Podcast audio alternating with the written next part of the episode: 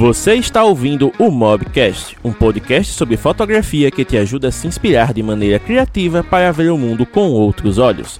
Os fotógrafos James Dantas e Thiago Melo conversam sobre temas relevantes usando a fotografia com smartphones como ponto de partida e entrevistam criadores de conteúdo de diversas áreas do conhecimento para compartilhar suas experiências e trajetórias de vida.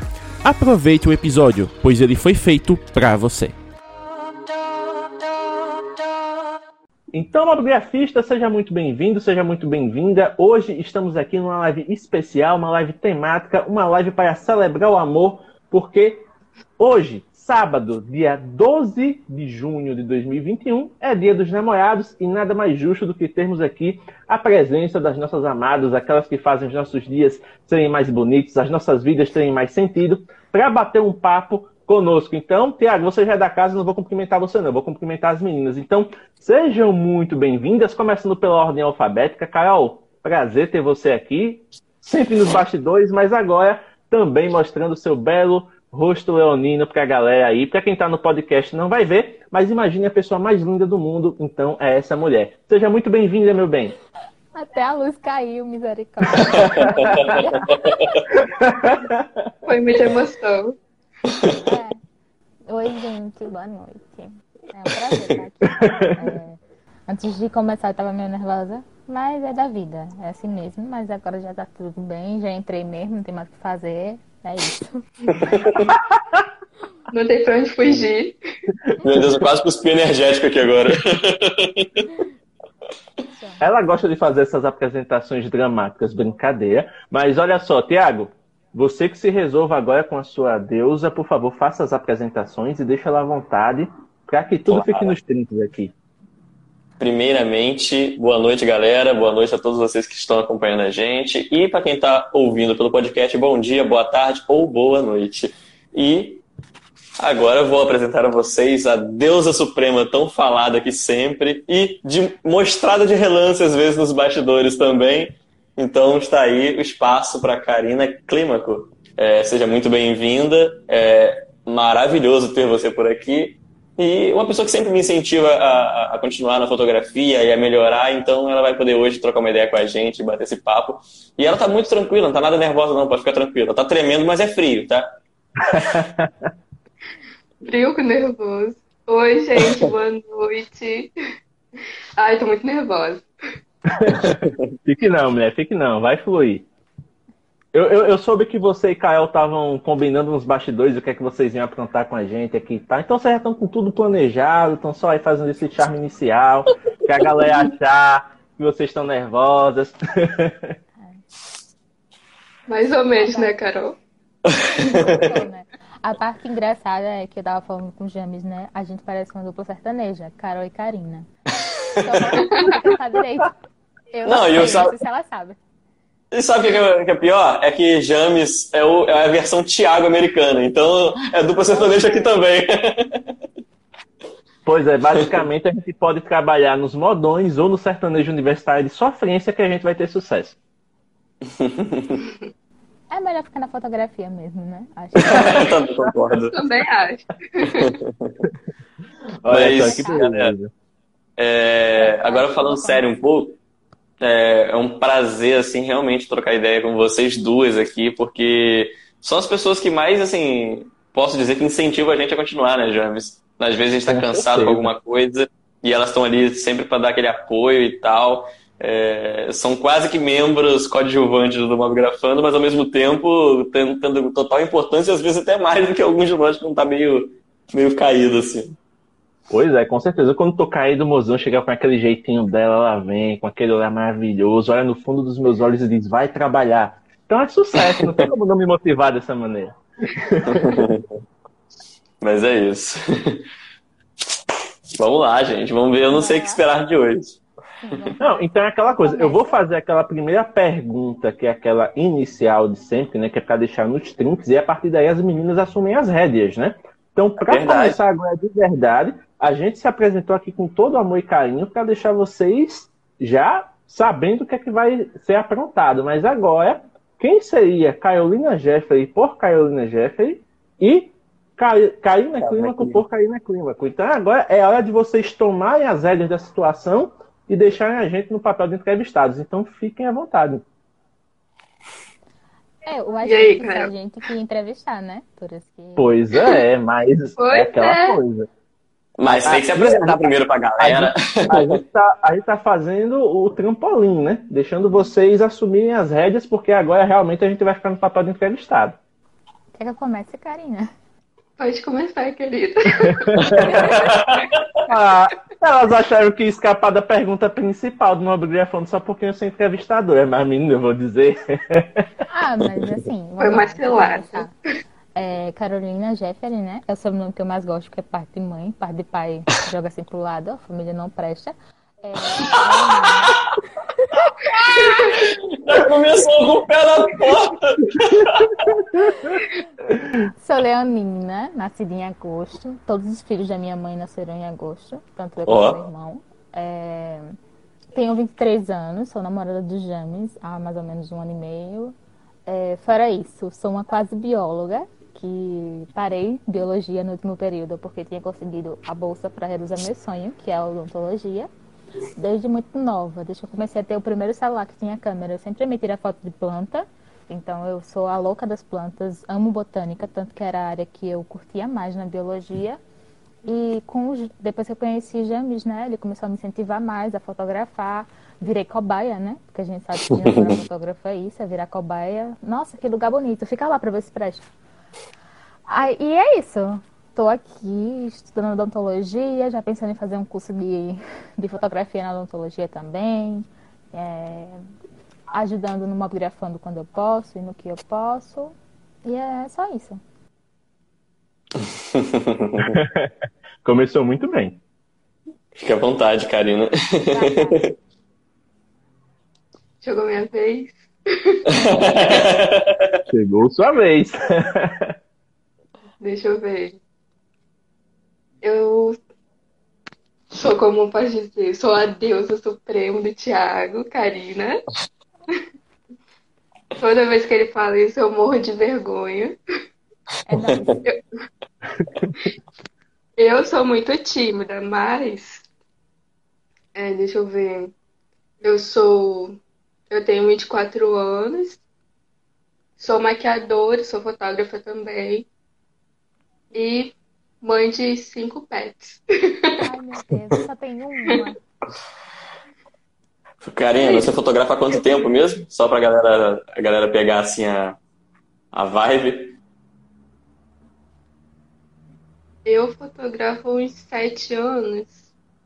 Comecei junto com o blog do meu irmão por hobby. E faz, vai fazer acho que três profissionalmente. Ah, Seu irmão é mais novo, né? Do que tu? Mais velho. Mais, Mais velho. velho. Ah, eu vou fazer uma piada. Eu ia falar, ele nasceu primeiro, pegou toda a. Como é que fala? Sei lá. A, a, cara, de, pau. de pau. Quando você nasceu, já não tinha quase nada. Aí ela ficou toda eu, tímida. Ele, né? ele é super. Ah. É sempre assim. Meu irmão também é. Meu irmão nasceu depois e eu roubei tudo. Bichinho também, bem. Gente, é, se o nosso Wi-Fi ficar meio, meio mais ou menos aqui, vocês me avisem que eu vou jogar pelo pacote de dados pra gente seguir de boa aqui, porque eu vi que a Karina deu uma travadinha pra mim. Qualquer coisa, não, Thiago, se você quiser dinamizar, você pode colocar no 4G e deixar o Wi-Fi pra Karina, porque aí libera um pouco é, de banda. É isso que eu tô pensando em fazer. Então vamos começar, né? A, eu e Karina, a gente tava pensando em perguntas, e a gente tem que começar, claro, com quem é. Eu vou perguntar pra James, ela vai perguntar pro Tiago. Vou começar logo com o James, que o Thiago tá mudando a, a internet. Então, James, James Costa. Quem é James por James? James é uma pessoa que aprendeu a ser protagonista da própria vida um pouco tarde, mas que está fazendo muita coisa que nunca imaginou. É alguém que ama fotografia, alguém que ama piada de tiozão, alguém que ama memes de gosto duvidoso, que gosta de fazer raiva aos outros mostrando comidas maravilhosas e que agora está sofrendo na pele os efeitos desse mal, porque com a reeducação alimentar, eu vejo as pessoas postando foto de comida e fico, caramba, é assim que elas se sentiam. Então, basicamente, esse sou eu e uma das observações que são bem interessantes é que Se eu fizesse um perfil de fotografia e tivesse que lidar com o meu pessoal, o meu perfil pessoal morreria, porque eu sem fotografia não sou eu. Uhum. Uhum. Espera, Tiago, voltar. Vou subir aqui de novo. Pronto, sobe. A Maria já deu uma risadinha aqui. Esse negócio de falta de comida dinamiza, já viu? A pessoa passa raiva, a pessoa fica salivando, com vontade. Aí, quando a pessoa pode é. pedir, ainda é mais 500. Mas no meu caso, eu não consigo mais pedir. Hoje mesmo, a Mozana fica tirando onda da minha cara, porque agora, antes de almoçar, eu tenho que comer um prato inteiro de salada. Eu antes nem encostava em salada, minha gente. Então imagine, pessoa parecendo um cágado, aprendendo assim a, a, a abrir o paladar, que vai dando aquelas mordidinhas assim Gente, devagar. vocês- Pronto, esse sou eu. vocês vissem a careta que ele faz, parece que ele tá comendo merda. Aquele drama básico. É, Mas- Mas estou dramático. acostumando, estou acostumando. Bom, acho que a transmissão da Karina melhorou, né? Pra- Pelo menos pra mim. É, Melhorou, melhorou. Então, Vamos lá, Karina. Respondido? Respondido. eu não vi a pergunta, mas já posso imaginar qual foi. Você vai entender a pergunta agora, porque Karina vai fazê-la exatamente para você. Então, Tiago Melo, barra arte registrada. Quem é Tiago Melo por Tiago Melo? Nossa. Nunca pensei em responder essa O pergunta. Na época que eu, é, na época que eu fiz a live com o James, não existia ainda essa pergunta tão profunda. Então, é, o Thiago Melo, por Thiago Melo, eu poderia dizer que o Thiago é uma pessoa que está sempre tentando experimentar coisas diferentes e, ao mesmo tempo que é bastante preguiçoso, não consegue ficar parado. É, eu sou quase que uma antítese ambulante. É, eu sou o cara que odeia exatas, mas é formado em TI. eu sou esse cara. Então, é, eu sou pintor há um 10 anos, posso botar aí mais ou menos 10, 11 anos. É, trabalhei durante 8 anos no ateliê de pintura, então meu contato com a arte, primeiramente, não foi a fotografia. É, durante esses oito anos né, que eu tive contato com esse ateliê, trabalhando no, no ateliê do Instituto Federal Fluminense, daqui, de- né, daqui da cidade, e lá eu tive muito contato também na coordenação de arte e cultura com todas as outras áreas artísticas, assim como escultura, teatro, é, a própria fotografia, né, indiretamente. Só que a fotografia não entrou na minha vida lá.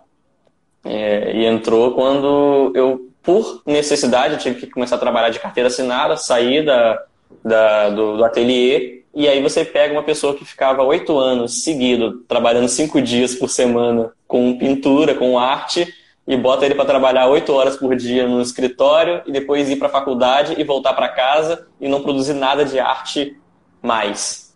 Então, aquela pessoa inquieta, por mais que fosse preguiçoso, buscou alguma coisa para compensar essa falta da arte no dia a dia. E aí pensei, vou começar a fotografar para poder, né, é, continuar me expressando.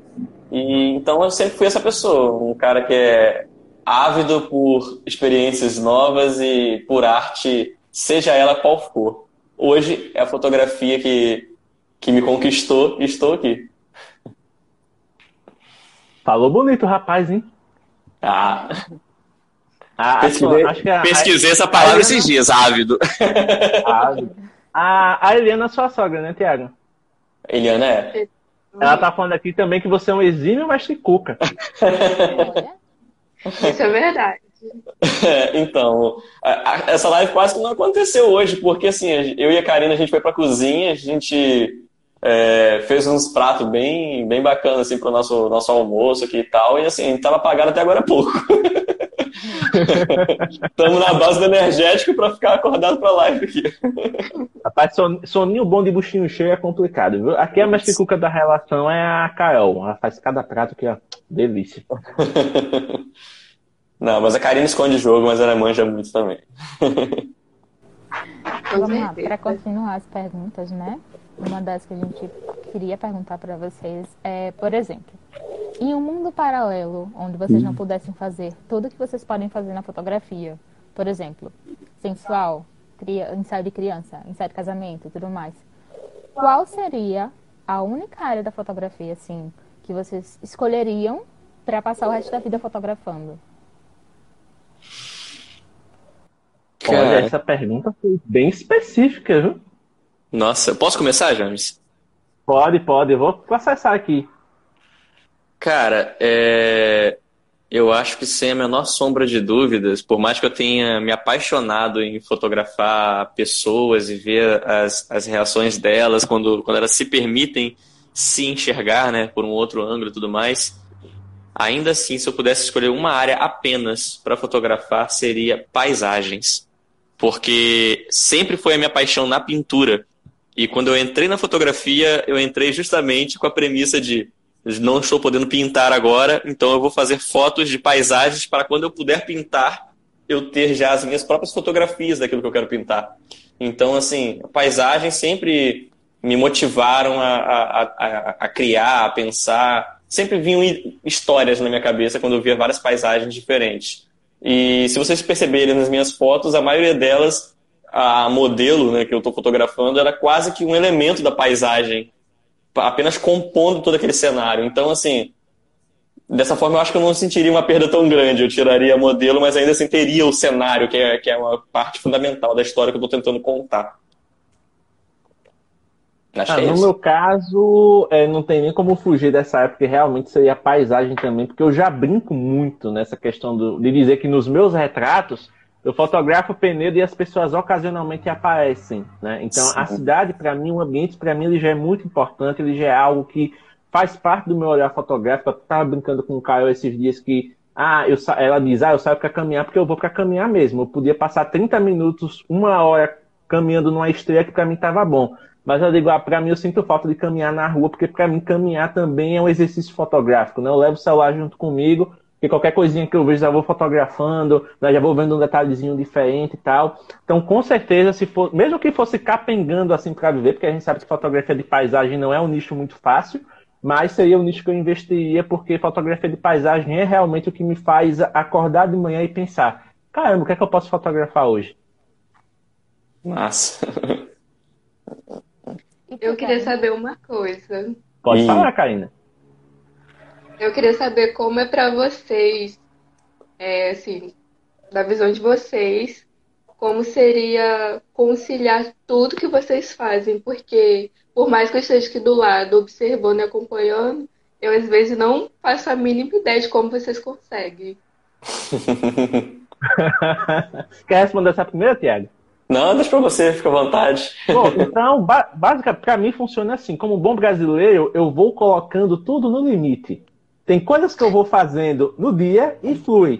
Tem coisas que não fluem, eu deixo para amanhã. O amanhã pode chegar? Talvez não. Mas aí eu vou, enquanto eu não levar bronca por não ter feito, tá lá, tá esperando. Então quando a pessoa me lembra, fulano, você fez aquilo? Eita, tá aqui, vou fazer agora. Aí eu vou lá, desenrolo o esboço, manda a pessoa diz, beleza, nessa linha, vai lá e faz. Então eu vou conciliando à medida que as demandas vão aparecendo. Quando tem trabalho, por exemplo, eu consigo agendar com antecedência, eu me preparo para isso. Agora, os meus trabalhos de conteúdo, eu, eu, digamos assim, dou preferência ao que flui. Então, no caso do Mobgrafando, quais são as coisas que fluem? É ter os posts diários e ter as lives no fim de semana. Ah, o podcast também, né? Que o podcast é gerado através da live. E, no caso, o canal do YouTube. Tanto que o site foi criado com a intenção de ter um blog, mas o blog faz um tempo que não é alimentado, porque se eu for dar atenção para o blog, o vídeo pode acabar não saindo, como aconteceu essa semana, eu tive muito trabalho, né? Lá por conta do, do Paulo que eu acabo prestando. E aí eu não consegui gravar um vídeo para o YouTube, não teve vídeo na quarta. Então, assim, eu prefiro fazer as coisas de um jeito onde eu consiga entregar algo, mesmo que esse algo esteja ali com uns 90% de qualidade, mas ele existe, do que tentar fazer algo assim de uma vez e ficar empacado naquilo. Então eu vou alternando entre atividades para tentar fazer o máximo. Só que nem sempre eu consigo fazer o melhor, mas eu vou aprendendo no processo. Então é da vida. Bacana. Cara, comigo é o seguinte, né? A Karina está mais presente, assim, tá mais, tá mais próxima, ela vê que eu trabalho né, de forma tradicional, né, durante às 8 horas, que na verdade dá um pouco mais, já que eu não trabalho aos sábados, minha carga horária durante a semana é um pouquinho maior do que, do que 8 horas, então é, a minha carga horária é bem puxada durante a semana, então isso consome muito do meu dia. Só que no tempo livre, normalmente eu estou trabalhando. Bom, eu sou fotógrafo, então, né, fotógrafo vive de fotografia. Parece óbvio falar Exato. isso, mas é, por que eu estou dizendo isso? Eu recebi um- uma, um- uma pergunta esses dias do porquê que eu ando tão sumido com a minha produção de conteúdo no Arte Registrada. E, e aí falaram, pô, você está desanimando? Não. Por quê? Toda vez que eu estou um pouco sumido, é porque eu estou trabalhando mais em alguma das outras áreas. Então o que, que acontece? Eu tenho que tem a questão de produzir conteúdo para o Arte Registrada, produzir conteúdo para o Mob Grafando, trabalhar na minha empresa, pra, na minha empresa, não, na empresa que eu trabalho de carteira assinada propriamente dito, e ainda dar conta dos clientes. Então, assim, a pergunta foi, como que a gente consegue gerenciar? É simples, eu não consigo dar a mesma atenção a todos esses quatro tópicos que eu, que eu falei. É, a partir do momento que surge uma necessidade maior aqui, aqui vai dar uma diminuída no ritmo, não tem jeito.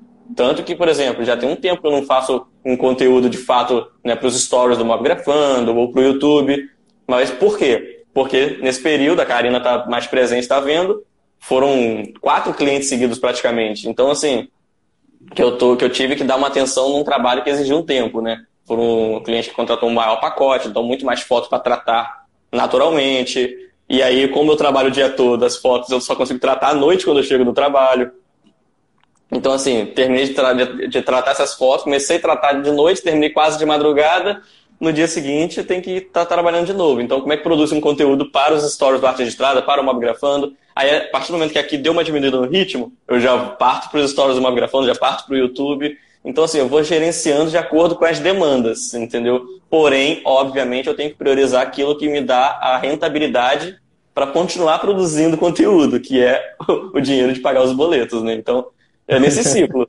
É, diminui um pouquinho o ritmo aqui na, nos clientes, eu consegui uma agendazinha um pouco mais aberta, já parto para produção de conteúdo. E assim a gente vai gerenciando para entregar tudo para todo mundo, digamos assim. Pois é.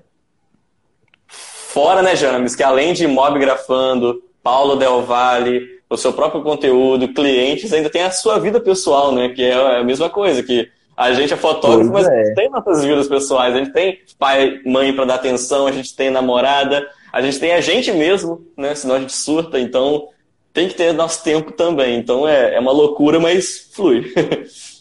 Pois é, a, a, a gente vai levando. Satisfeitas, meninas, com a resposta? Sim. Qual é a Quer próxima pergunta? Carol? A próxima pergunta é: a gente já sabe, né, de algumas situações curiosas, engraçadas que aconteceram com vocês por conta da fotografia, mas a gente queria que vocês tentassem reviver outras histórias que aconteceram, alguma coisa que vocês nunca contaram, que vocês, sei lá, vi- viram ou tiveram que passar realizando o trabalho como fotógrafo. Hum. Hum. Cara, eu tenho Tem que tanto, mas eu não lembro quais que eu não contei aqui. Porque todo trabalho É meu porque- gera história. Exatamente. E fora que o Thiago tinha o História de TBT, né? Então já falou bastante sobre vários trabalhos. Eu também já falei bastante sobre alguns no, no meu perfil pessoal, mas vamos lá. Deixa eu ver se consigo lembrar de algum em específico, assim, que seria bem interessante. É... Enquanto isso, gente, quem quiser fazer alguma pergunta, fiquem à vontade Bem também. lembrado.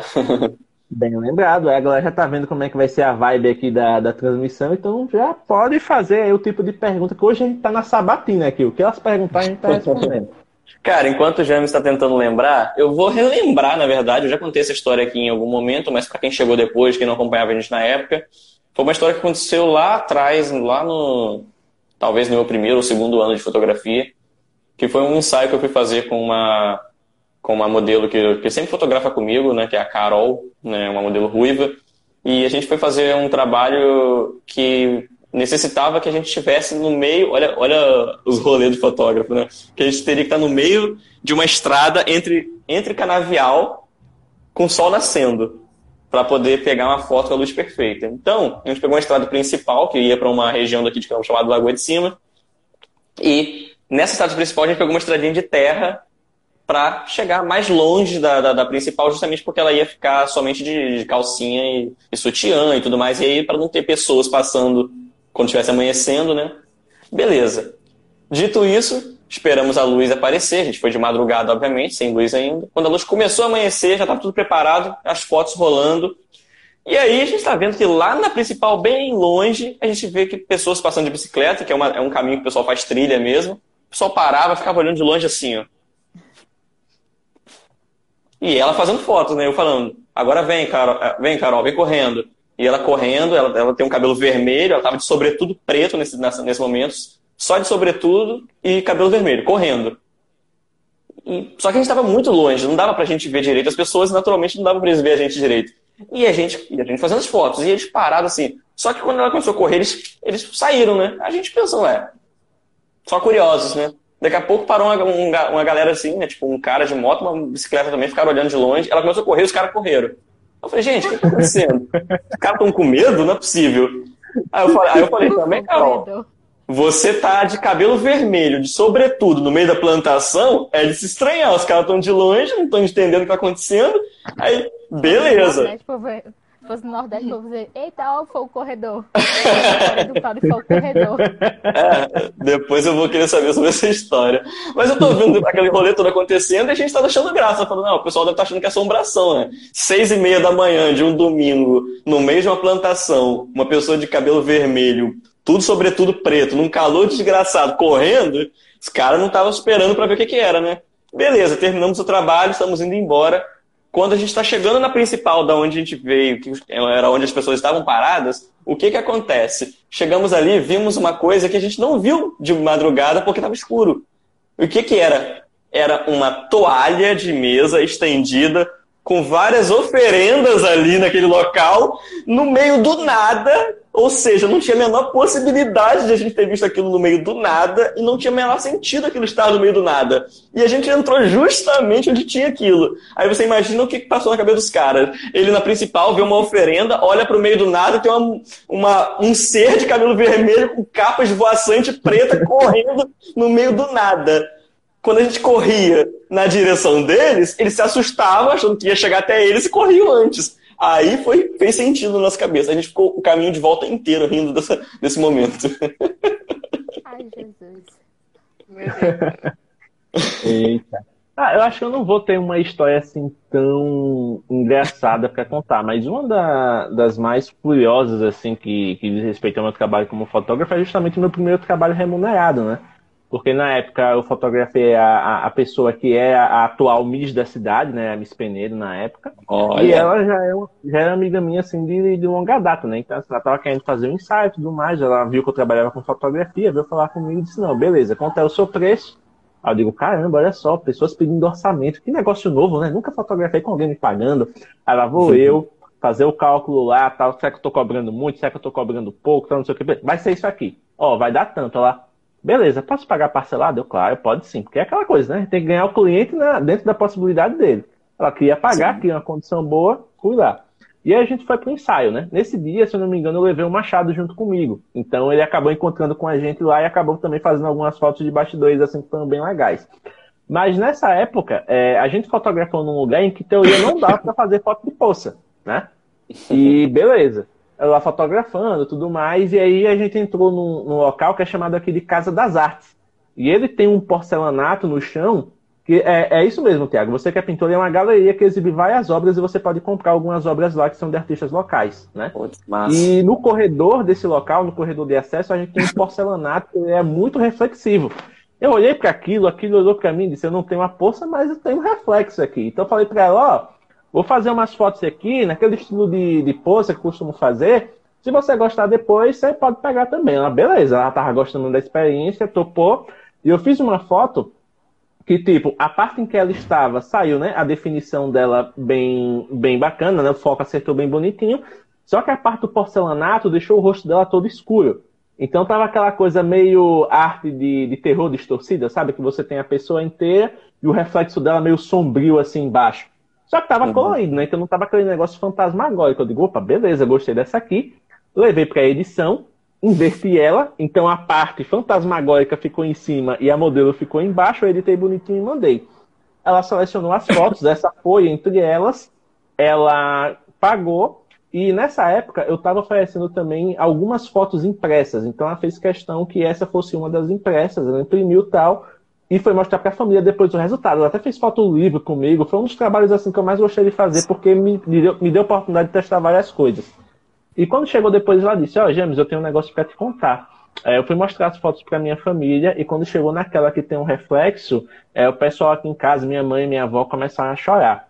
Porque tem uma história que eu não sabia muito, mas elas depois vieram conversar comigo, porque quando eu nasci, é para eu ter nascido junto de uma irmã, ou seja, eu tenho uma irmã gêmea, só que ela Nossa, morreu na, no nascimento, né? Morreu na hora do parto. E tipo, naquela hora que, que teve aquele reflexo ali, é, a, a, minha família interpretou como se fosse ela me acompanhando, me protegendo. Cara, aquilo ali foi o, o feedback mais impactante que eu já recebi até hoje no trabalho, assim, porque foi algo que eu fiz por minha preferência mas que acabou sendo entregue para a cliente e acabou se comunicando com a família dela. Então, assim, é, é, eu percebi nesse dia realmente o poder que a fotografia tem, que é o poder não apenas de criar uma memória bonita, mas também de resgatar coisas que fazem parte da história de uma família inteira, né? Então, foi um, um episódio muito marcante para mim e é algo que eu considero um pilar na minha carreira.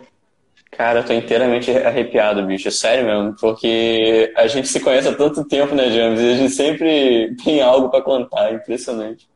Pois é. Ah, eu é. já tinha comentado isso no meu perfil pessoal. Até tem um post lá, inclusive na época que eu postei foi bem foi bem curtida, porque ela autorizou, inclusive, ela autorizou a postar junto do print da mensagem que ela me mandou, né, contando isso. E aí a galera ficou, tipo, super sensibilizada, né, porque realmente a gente, como tá na rede social, ver várias fotos bonitas ao longo do dia, mas fotos que realmente contam histórias, a gente só vê realmente quando a gente conversa com alguém que presenciou um trabalho, que fez questão de ter um profissional ali acompanhando, né? Então você vê o poder da fotografia como é imenso. Sim, caramba. Nossa, eu, eu não sei nem o que dizer, velho. Eu tô inteiramente arrepiado. Não, você não tem que dizer nada, agora são as meninas. Ah, desculpa. Valeu, gente. Boa noite. Depois dessa.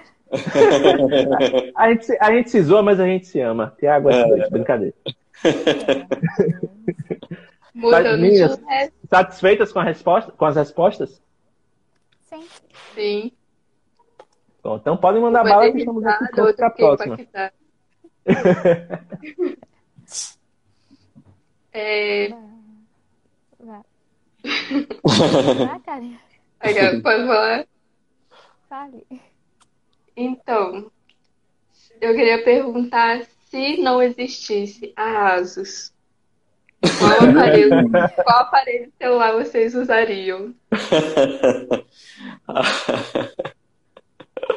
Vai lá, seu Olha, essa foi interessante, essa foi interessante. E, e é, é legal esse tipo de, de pergunta, porque quem ou não. Eu, particularmente, estou tendo mais oportunidade de testar aparelhos diferentes, né? Então agora eu tenho mais opções assim para poder considerar. Mas no caso do Thiago, além da Asus, Thiago, você teve aparelho de qual marca?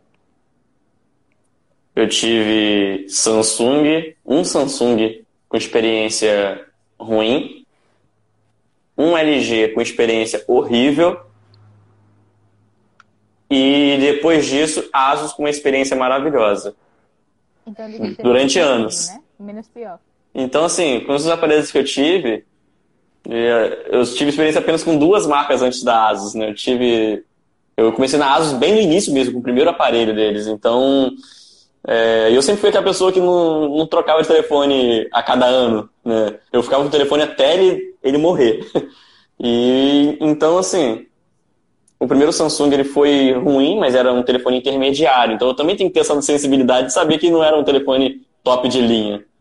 Então, mas para os três intermediários que eu tive a princípio, que foi Samsung, LG e Asus, a LG foi uma experiência horrível. Eu não sei, talvez o Samsung hoje em dia, ou de repente eu experimentaria algum telefone da. Meu Deus, algum Xiaomi da vida, porque, sei lá, né? É, custo-benefício. Mais fácil de trocar esse DBO, né? Exato, então assim. Eu hoje... não perde tanto. Eu realmente foi uma pergunta que me deixou de, de, mãos atadas aqui, porque eu não cogito da menor possibilidade de trocar. Eu estou na Asus há 5 para 6 anos e eu não tive nenhum estresse com o aparelho até hoje. Assim, os, a, as minhas trocas de aparelho foram problemas que eu causei ou que aconteceram de violência mesmo, né? Furto, assalto, esse tipo de coisa. Mas. Mergulho na cachoeira. Pois é, problemas que eu causei. É, porque eu tive. O que acontece? Eu tive um Zenfone 5 durante dois anos, que ele, depois disso, ele caiu do meu bolso da moto e, né, durante, durante o start de moto e tal, e quebrou. E depois disso eu troquei pro Zenfone 3.1, fiquei com ele durante um ano e meio, me assaltaram. Aí eu fiquei com outro Zenfone 3.1, aí mergulhei na, na cachoeira durante um ensaio, fiquei com ele também um ano e meio, se não me engano. E depois disso estou com o Zenfone 6. Então, eu não penso em trocar. Eu tô com, dois, com o que? Um ano, desde que lançou o Zenfone 6, eu tô com, com esse Zenfone. Então, eu realmente não tenho ideia. Eu acho que eu, sei lá, ficaria só no, no telefone fixo mesmo. no telefone fixo. antes de responder, antes de responder na minha visão, deixa eu só mandar um salve pro Júlio, tá lá no, no YouTube. Então, a galera do YouTube também, muito satisfa é muito satisfatório ver a galera assistindo a gente em, em diversas plataformas, né? Então, Thiago, diferente de você que teve essa experiência fidelizada, eu tive uma experiência fidelizada com a Nokia barra Microsoft e também não fazia questão de mudar, eu era satisfeitíssimo com a experiência, mas ela matou né, o, o, Windows Phone. Então, mesmo que eu quisesse continuar, não tinha como eu tive que migrar de marca. Então, nesse cenário catastrófico aí que a Karina está falando, da ASUS de, decidir não fazer mais smartphones e tal, hoje eu teria duas opções para migrar. Ou eu ia para um Samsung, porque querendo ou não, é a marca que tem mais abrangência nacional e tem um ou outro aparelho que se destaca né, na questão de, de câmeras, na questão de custo-benefício, né, como a gente viu o próprio S20 FE aí que conquistou a galera com diversas ofertas, ou eu daria uma de louco e ia para um iPhone. Porque, querendo ou não, é aquela coisa. Eu sempre considero nas minhas compras a questão de câmera e a questão de criação de conteúdo. Então, diferente do Thiago, se o Thiago fosse pegar um Xiaomi, por exemplo, eu ia focar em foto só, tá? De boa. É só meter uma Gcam e tudo certo. Mas no meu caso, eu faço vídeo também. E geralmente os telefones da Xiaomi têm um microfone sofrível na captação de áudio e isso acaba me incomodando, né? Como eu faço vídeo, eu tenho que fazer vídeo para trabalhar, então eu não optaria por um telefone da marca já pensando nisso. Melhoraram bastante considerando assim a evolução, mas ainda tem alguns não, modelos é. intermediários que têm um, um áudio bem latinha. Então hoje seria ou Samsung, pela questão de se manter no Android, ou se fosse já para migrar realmente, eu iria para um iPhone, talvez um XR. Aproveitando a oportunidade para lembrar a vocês, principalmente quem for de Penedo e estiver assistindo essa live, Galvão iPhones, dá, um, dá uma procurada lá que, cara, tem uns aparelhos bacanas, os preços, ó. Pois é, eles, eles nesse dia dos namorados, meu amigo, vendem como doidos. Ô, a gente presenteando aí, que é uma beleza. Aí, ó. Mais que máscara, olha aí, ó. pois é. Isso se chama, James, ataque de oportunidade.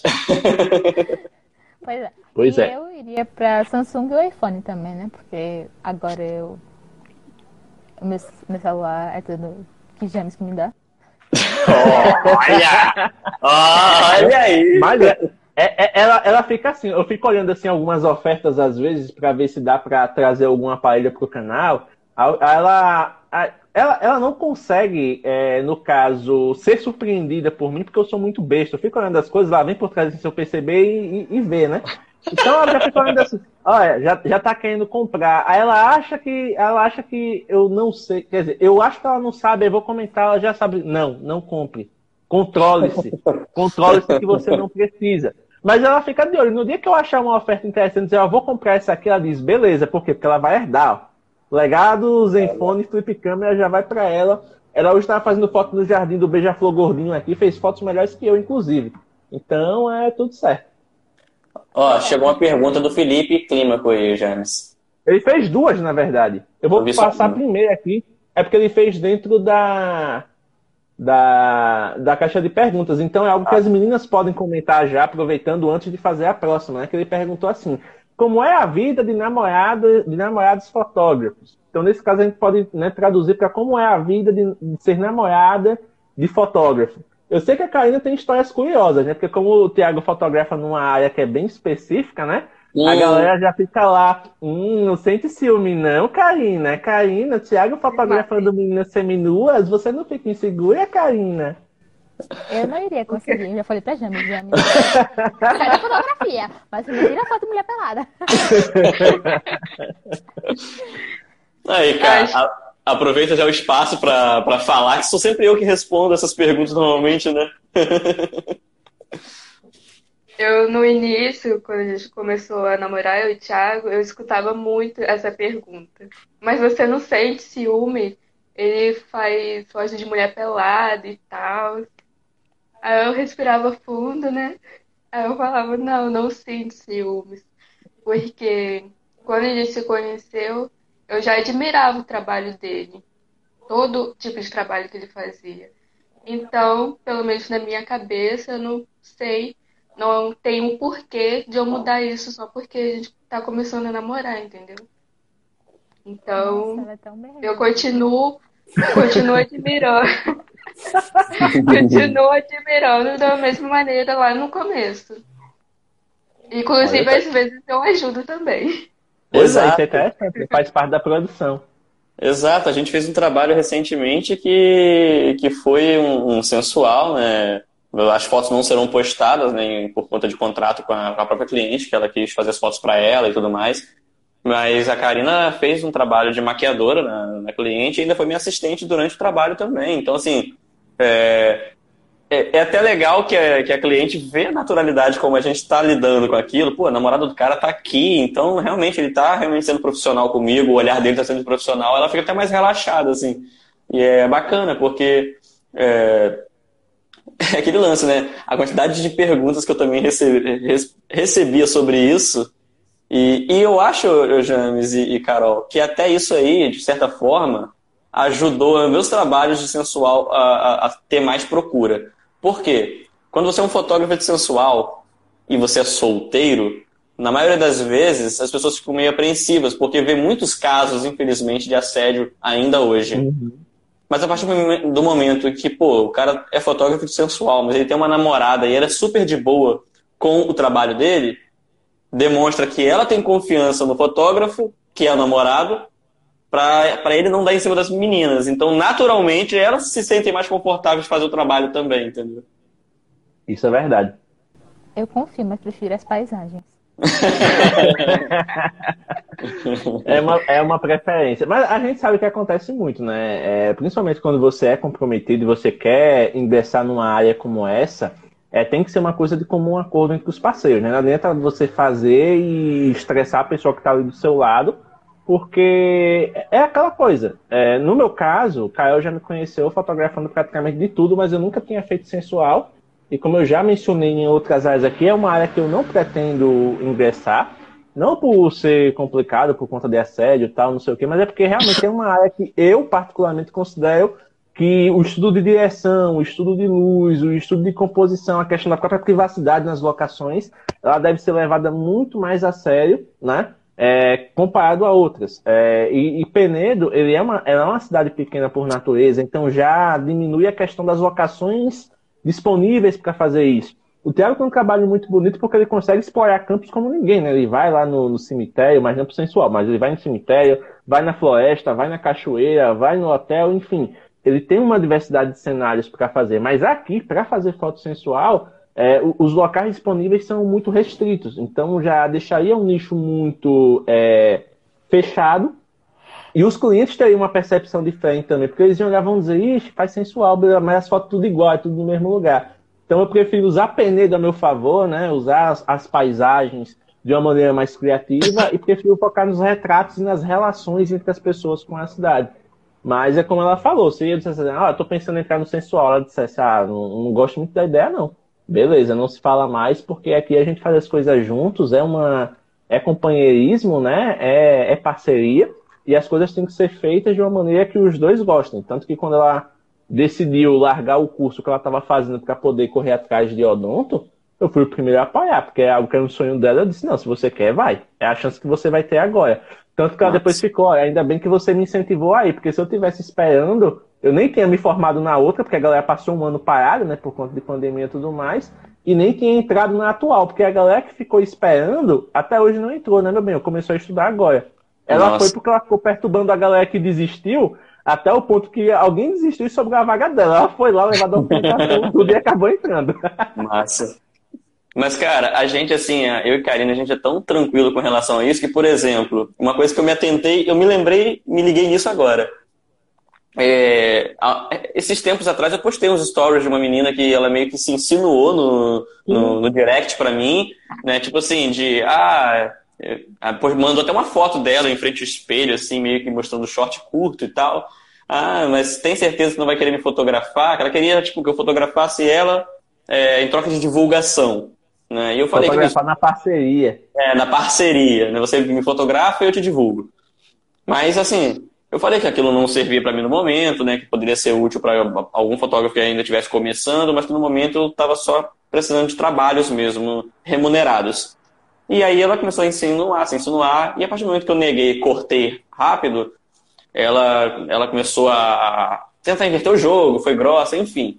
Esse não é o foco do, do que eu vou falar agora. O que eu me atentei agora é que a gente é tão tranquilo, tem tanta confiança no outro, que agora que eu me liguei, que eu não, nem, nem mostrei pra Karina quem era a pessoa e ela nem me perguntou quem era. Nem para ver, por curiosidade. A gente só ficou numa, tipo, nisso. Ela só respondeu, é, tem gente que é muito sem noção mesmo e tudo mais. E, e tipo, porque a gente tem essa confiança nesse nível, sabe? Tipo, mas quem é essa pessoa que perguntou isso pra você? Não, não teve isso, sabe? Agora que eu me liguei disso. Que eu nem cheguei a mostrar ela quem foi. Pois é, relacionamentos construídos na base da confiança são os melhores, né? Sem dúvida. Pois é. Bozão, Bozão, Bozão gosta. Vida não foi. Bozão é do time, Bozão é do time fofoca edificante. Então se tem babado a gente comenta. Pergunta ela, isso pra ela, você nunca foi traída, né? Porque meu filho, eu levei tanta gaita que eu fiquei paranoica. eu assim, sou menos tóxica, sabe? Mas eu ainda sou um pouquinho assim. E depois eu paro. Mas eu ainda sou assim. É que a gente é muito, a gente conversa muito sobre tudo, né, cara? Então eu acho que isso aí não. É, eu acho que isso é muito. É um estressezinho que, que, a gente não. Acho que não vale a pena trazer. A gente passou aquilo ali nos stories. Quando a gente estava pessoalmente, a gente já conversou sobre outras coisas, que lá passou batido e foi. Ah, pois é. é. E querendo ou não, diferente do, das outras experiências, né, senhorita, que você já teve, hoje a gente tem um, uma abertura para conversar muito maior. Então, ela às vezes até fica assim, ela acorda, olha para um lado, olha para o outro, digo, oi, tudo bem? Ela, ah, beleza, oi. Ela lembra que namora comigo e está tudo certo.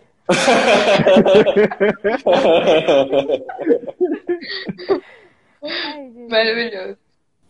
Ah, eu tenho uma pergunta.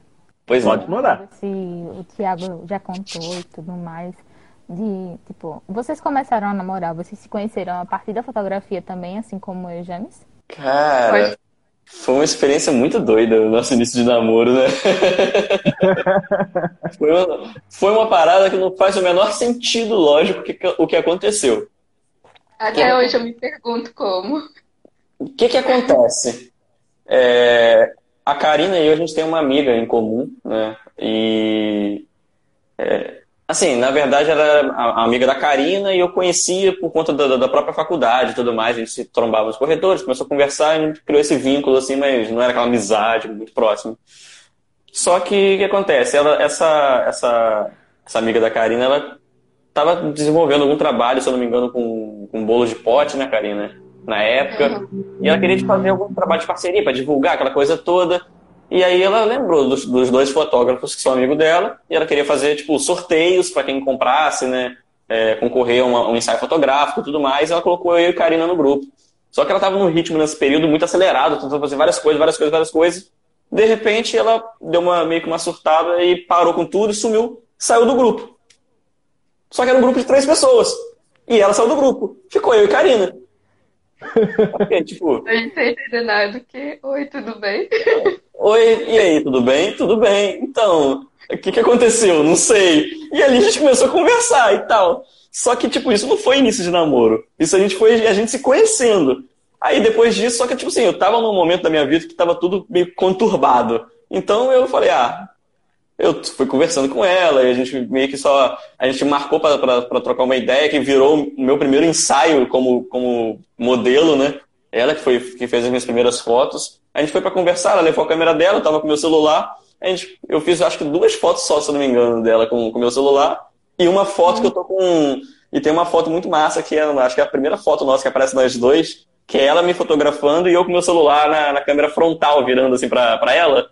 Aí aparece eu no fundo e aparece ela na tela do meu telefone, né, fotografando. A gente tem essa foto Legal. que é muito bacana do nosso primeiro encontro realmente pessoalmente.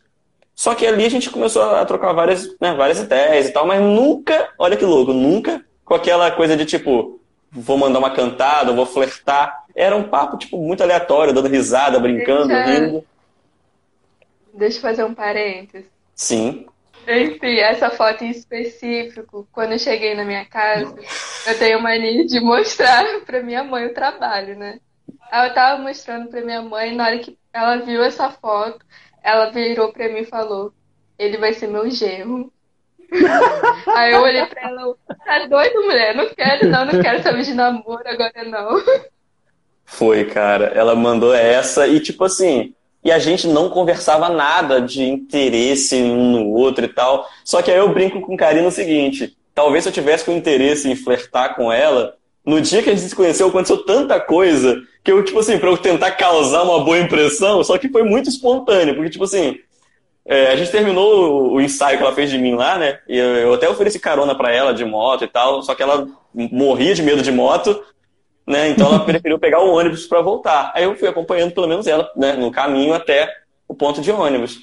Rapaz, no caminho, desse, nesse caminho da praça onde a gente estava até o ponto de ônibus, teve eu ajudando o cego a atravessar a rua e voltar para a direção da praça. Teve duas meninas quase sendo assaltadas e eu correndo igual um doido para cima do, do bandido que ia assaltar elas. O cara se assustou e desistiu do assalto. Então, tipo assim, se eu quisesse causar uma boa impressão, não acontecia tanta coisa. Só que aí ficou um ano conversando, um ano conversando, de boa. Aí na inauguração do Varanda Amarela, que foi até um espaço que eu, que eu comentei muito com os James aqui na cidade, que, que foi um espaço artístico e tudo mais, a gente foi, eu convidei ela para ir comigo, como amigo mesmo. Até então a gente não tinha conversado nada a respeito de, de ficar ou qualquer coisa do tipo.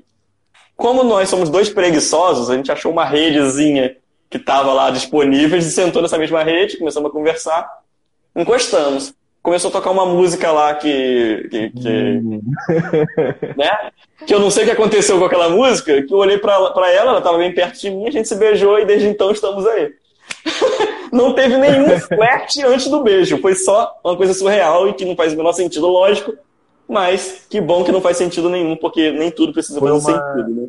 Foi uma construção de clima. E ouso dizer o seguinte, Tiago: Karina fez morada na sua cabeça e no seu coração desde o dia das fotos, porque ela foi uma das poucas pessoas que te olhou com outros olhos, literalmente, sacou? Sacou? Também. Aí, eis que eu chego, né, meses depois, quase um ano depois, na casa dela, a mãe dela olha pra mim e fala: Eu falei! Eu falei! Foi mesmo. Inclusive, Felipe tá dizendo aqui que te ameaçou com a espingarda e o cão de caça dele. Ai, meu Deus do céu, era um cachorrinho muito fofo. Oh, meu Deus. Eita. Meu bem, você quer contar ah, a, a, a nossa jornada na web? Porque assim, se for, se for da minha ótica, vai ser um negócio muito romântico, muito fofinho. Mas da ótica de Mozão é mais engraçado porque ela é prática. Então, você quer contar a história? Vamos, eu conto. É, foi assim. é, eu conhecia James, como o Penedo inteiro conhecia, né? Olha! Calma aí, desculpa aí, mas. Era um menino que fazia foto, que postava muita coisa de comida pra fazer inveja ao povo. Aí, um certo dia, eu tinha que ir pra uma APA fazer coleta de, de folhas para um trabalho de pesquisa da faculdade. Eu fui de madrugada. Um dia antes, esse moço postou uma foto de um flamboyant, que é aquela árvore de praça que tem aquelas flores laranjinhas. E Sim. eu vi essa árvore era o caminho que eu fazia da minha casa até a faculdade. E eu disse, nossa, aquela árvore do caminho da minha faculdade. Beleza, vi a foto, associei a ele. Fui fazer minha coleta de manhãzinha, acordei muito cedo, 5 horas da manhã já estava na faculdade. Peguei a van da faculdade. Quando eu ia subindo para ir para a APA, eu vi a árvore. E depois disso, esse moço estava caminhando. Na época, Na época era mais fitness. E eu vi ele de relance. E eu tava meio com sono. Fui pra APA, fiz minha coleta, me queimei todinha nas urtigas. Voltei Ai! pra casa. Voltei pra casa, era meio-dia. Nem comi. Tava tão morta, tomei um banho e dormi. Quando eu dormi, eu sonhei. Eu sonhei que tava tendo uma corrida, que eu estava correndo nessa corrida e James também estava. Quando eu tava indo, o caminho que era a corrida é o caminho lá do sítio que eu morava. Era uma estradinha que tinha, que também era estrada de barro com canas um em cima do outro. Uhum. E eu sonhei que ele tava correndo e que eu encontrava ele no meio do caminho e ele tava querendo desistir. Tipo, E eu totalmente parava, eu. Conversava com ele. E a gente caminhava junto, corria junto. E a gente chegava em primeiros, empatados. Porém, por alguns milésimos de segundo, eu ganhava. Na Leonina. Eu ia falar isso agora.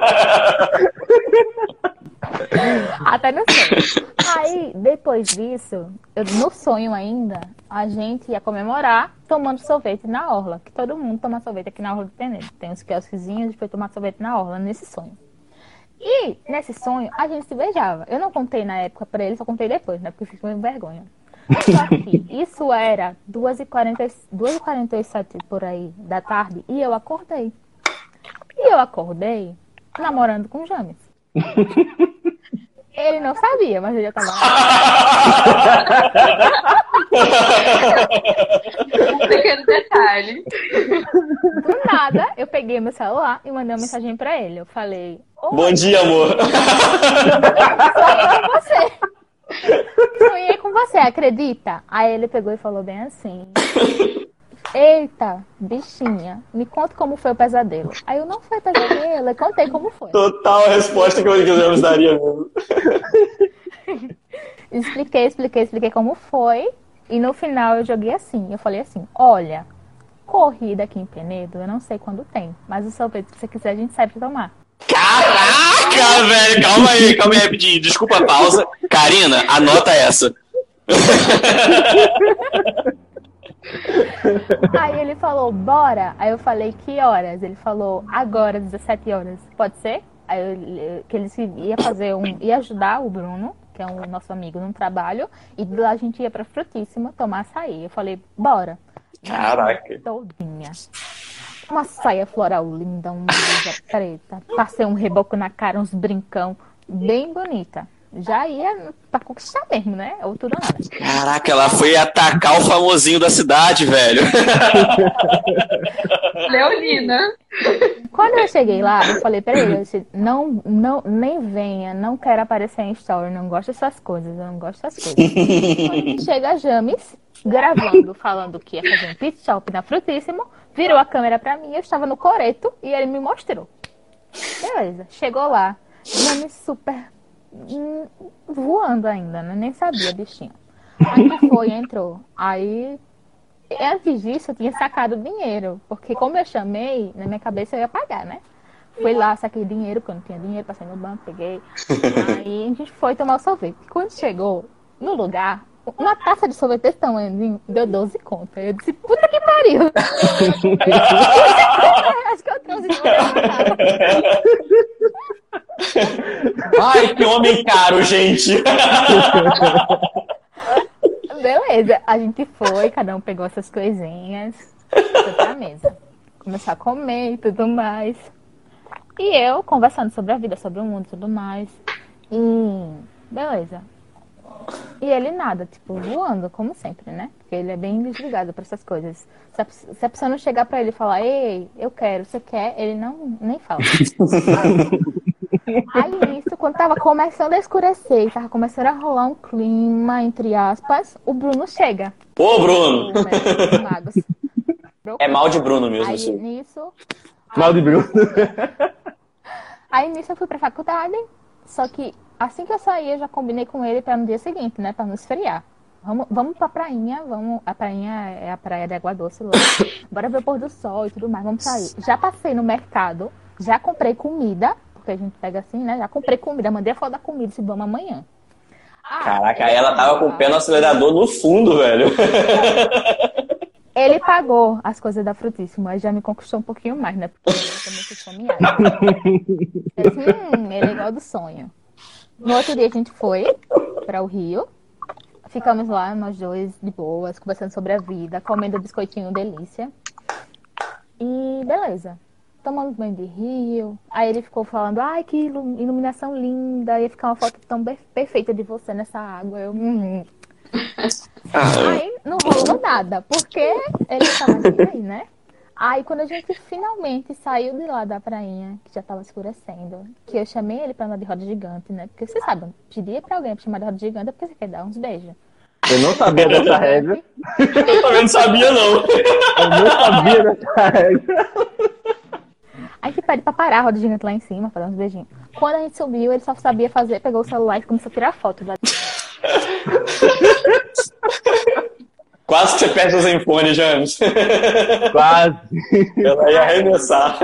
Rodou dois minutos, né? Porque roda de, de parque é isso. Rodou dois minutos, sai. Já deu cinco reais. Vamos tomar sorvete. Sentamos no quiosquezinho. Digo, hum, será que é a cena do sonho? Daqui a pouco. Quando esse menino tava perto de ir embora, que eu achei que ele ia me levar em casa, assim, no meio do caminho eu ataco.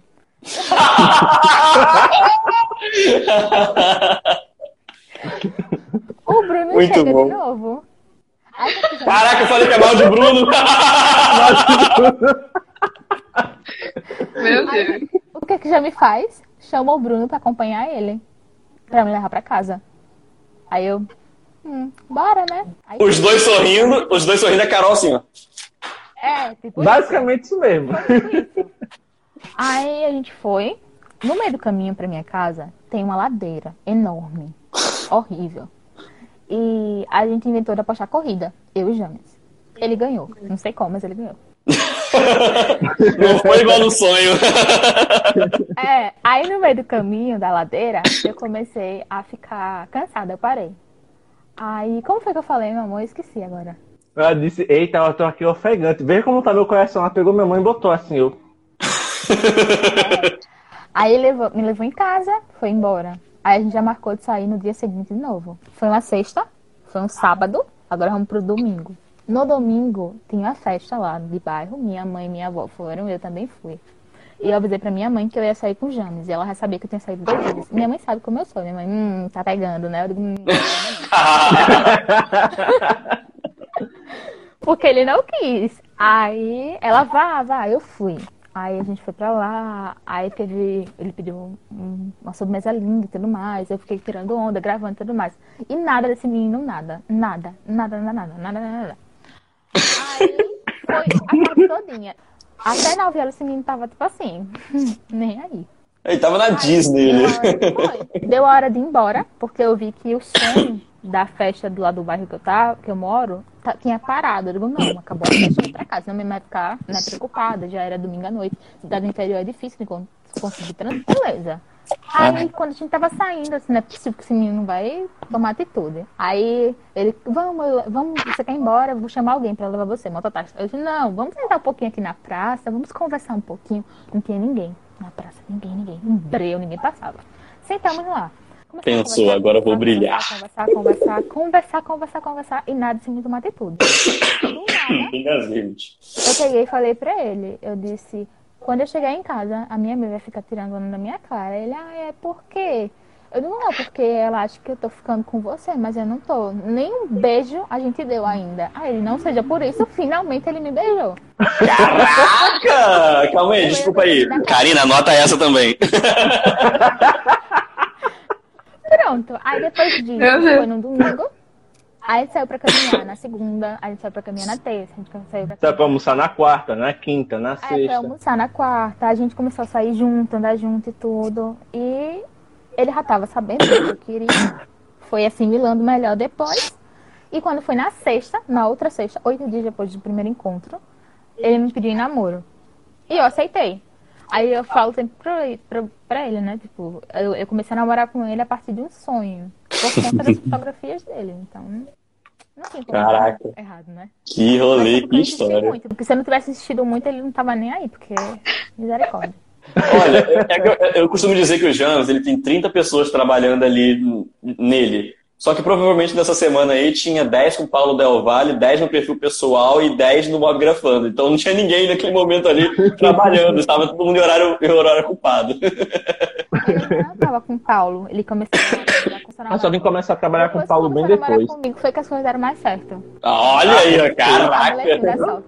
E, e eu não, eu não nego essa versão, não. Não é de leonina, não. A, a gente se apoia muito né, na vida. Então, muita Gente. coisa que aconteceu com ela, eu apoiei ela para ela alcançar, e muitas das coisas que vieram para mim de proposta, ela acabou me, me apoiando também. Então, tanto que a, a, a própria aquisição dos aparelhos para teste, tá? ela diz, ó, você quer fazer? Faça. Agora você faça consciente, não faça por impulso, não, porque apareceu a oferta, não sei o quê. Então, ela é ao mesmo tempo um anjinho e um diabinho. Tem lá aquela que atiçar, ela vai de vá-se embora, vai de cabeça, mergulhe, e tem aquela, meu querido, vá não, que senão a, a coisa vai ficar complicada. E a gente vai nisso, a gente vai se apoiando e vai construindo essa relação maravilhosa, tanto que hoje é o segundo dia dos namorados que a gente passa, né, juntos. É o meu segundo dia dos namorados comemorando na vida, porque antes dela não tinha essas coisas.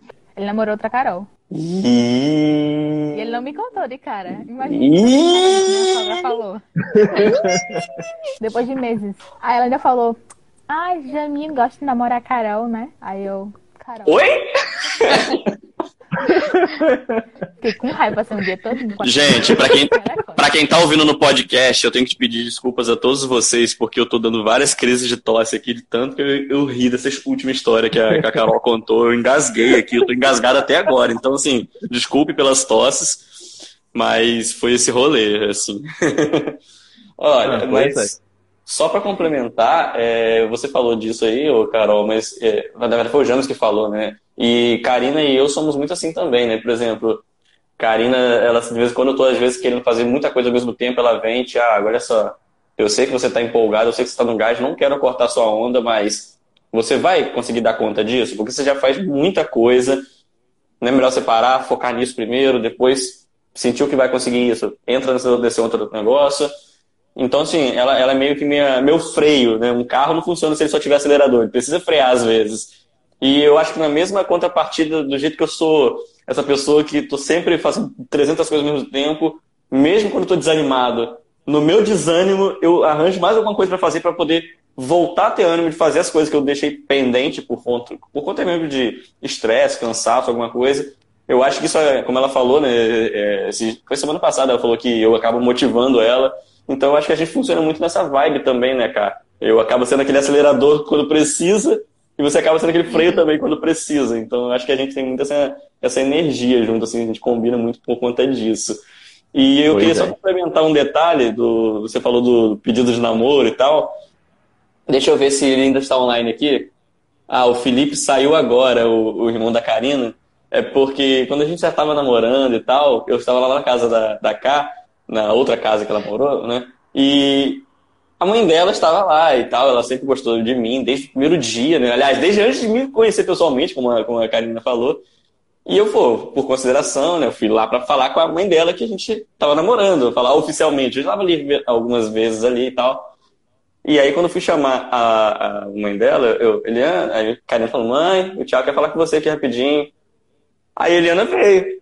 Só que Felipe veio junto e eu, eu fiquei totalmente inibido que Felipe veio e parou do lado da, da Eliana, assim, do ladinho mesmo, assim, do, e parou.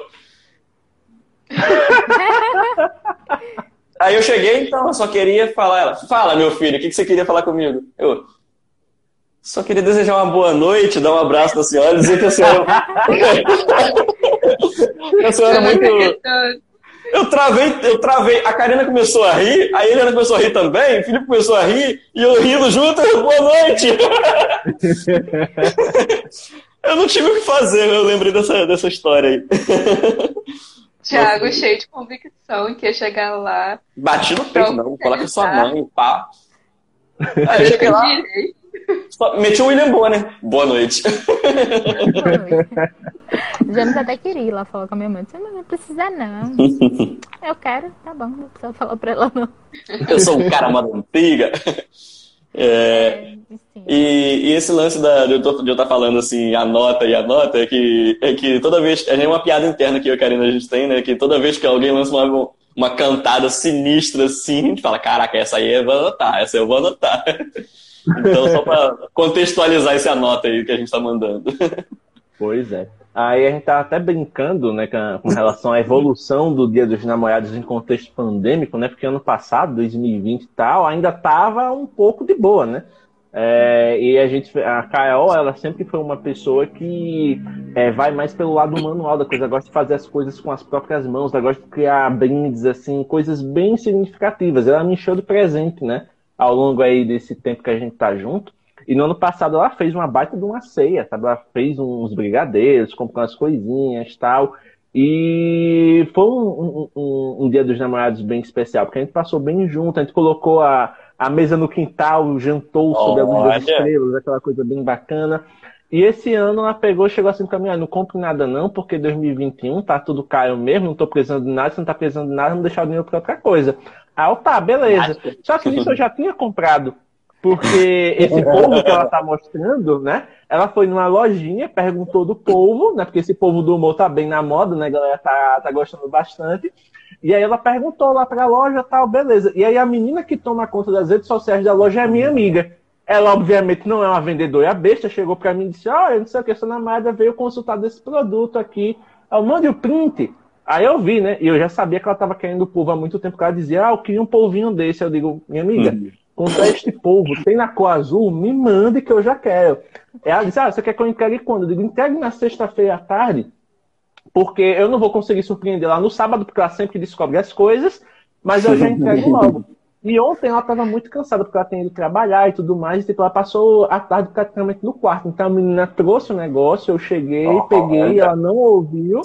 Aí eu digo, beleza. Aí tirei da, da, da embalagem, né? Cheguei assim na cama que ela tava. Ela disse, olha, meu bem, você disse para não, ter, não comprar nada, mas quando você disse, eu já tinha comprado. Então, feliz dia dos namorados. Ela olhou porque o povo se derreteu, como eu nunca vi na vida. Eu digo, caramba, eu surpreendi ela uma vez. então, entreguei, ela já ficou assim, toda felizona, mudando o humor do povo, tal, não sei o que. Ela, tá bom, agora fecha o olho. Aí eu digo, ai meu Deus, ela comprou coisa também. Quando eu abri o olho, ó, presente. Que isso! Compromissado, meu amigo. Olha aí que beleza. Então, assim. Caraca. Não faça as coisas, mas quando vai, mas quando vai olhar, já fez. Cara, é, no, no, dia dos namorados da, do ano passado, a gente.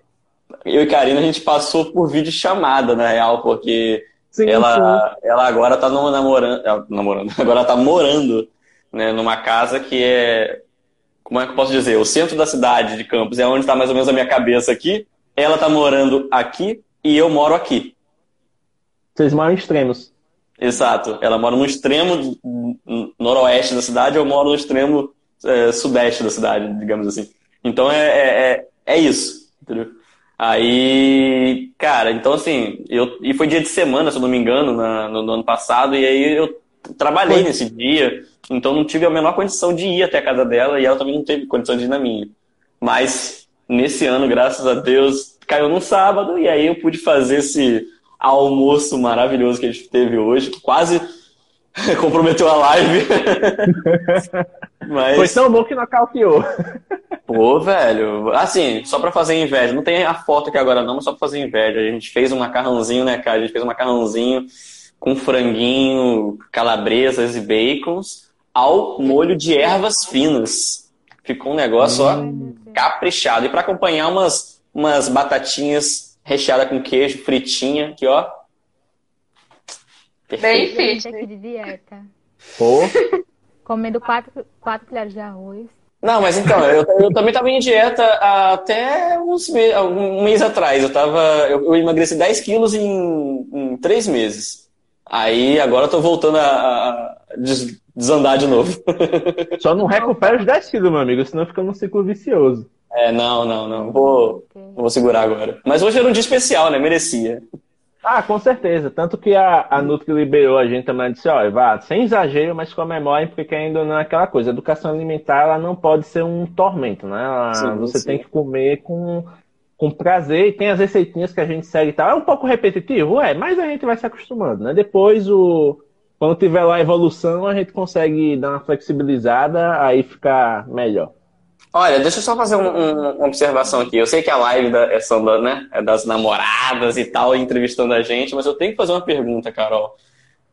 Você com esse contato, com esse contato com a fotografia mais próximo agora, principalmente com, com o James por, por perto e tudo mais, né, incentivando você ainda pensa em manter é, sua fotografia como um hobby apenas nas plantas, que eu vejo você fotografando e tudo mais, você pensa em experimentar retratos também ou algo do tipo? Assim, retrato em si ou outro tipo de fotografia assim, mais profissional, eu não penso muito. Eu levo muito como hobby mesmo. Mas na odontologia eu tenho a possibilidade de fazer fotos profissionais, mas voltadas mais para odontologia.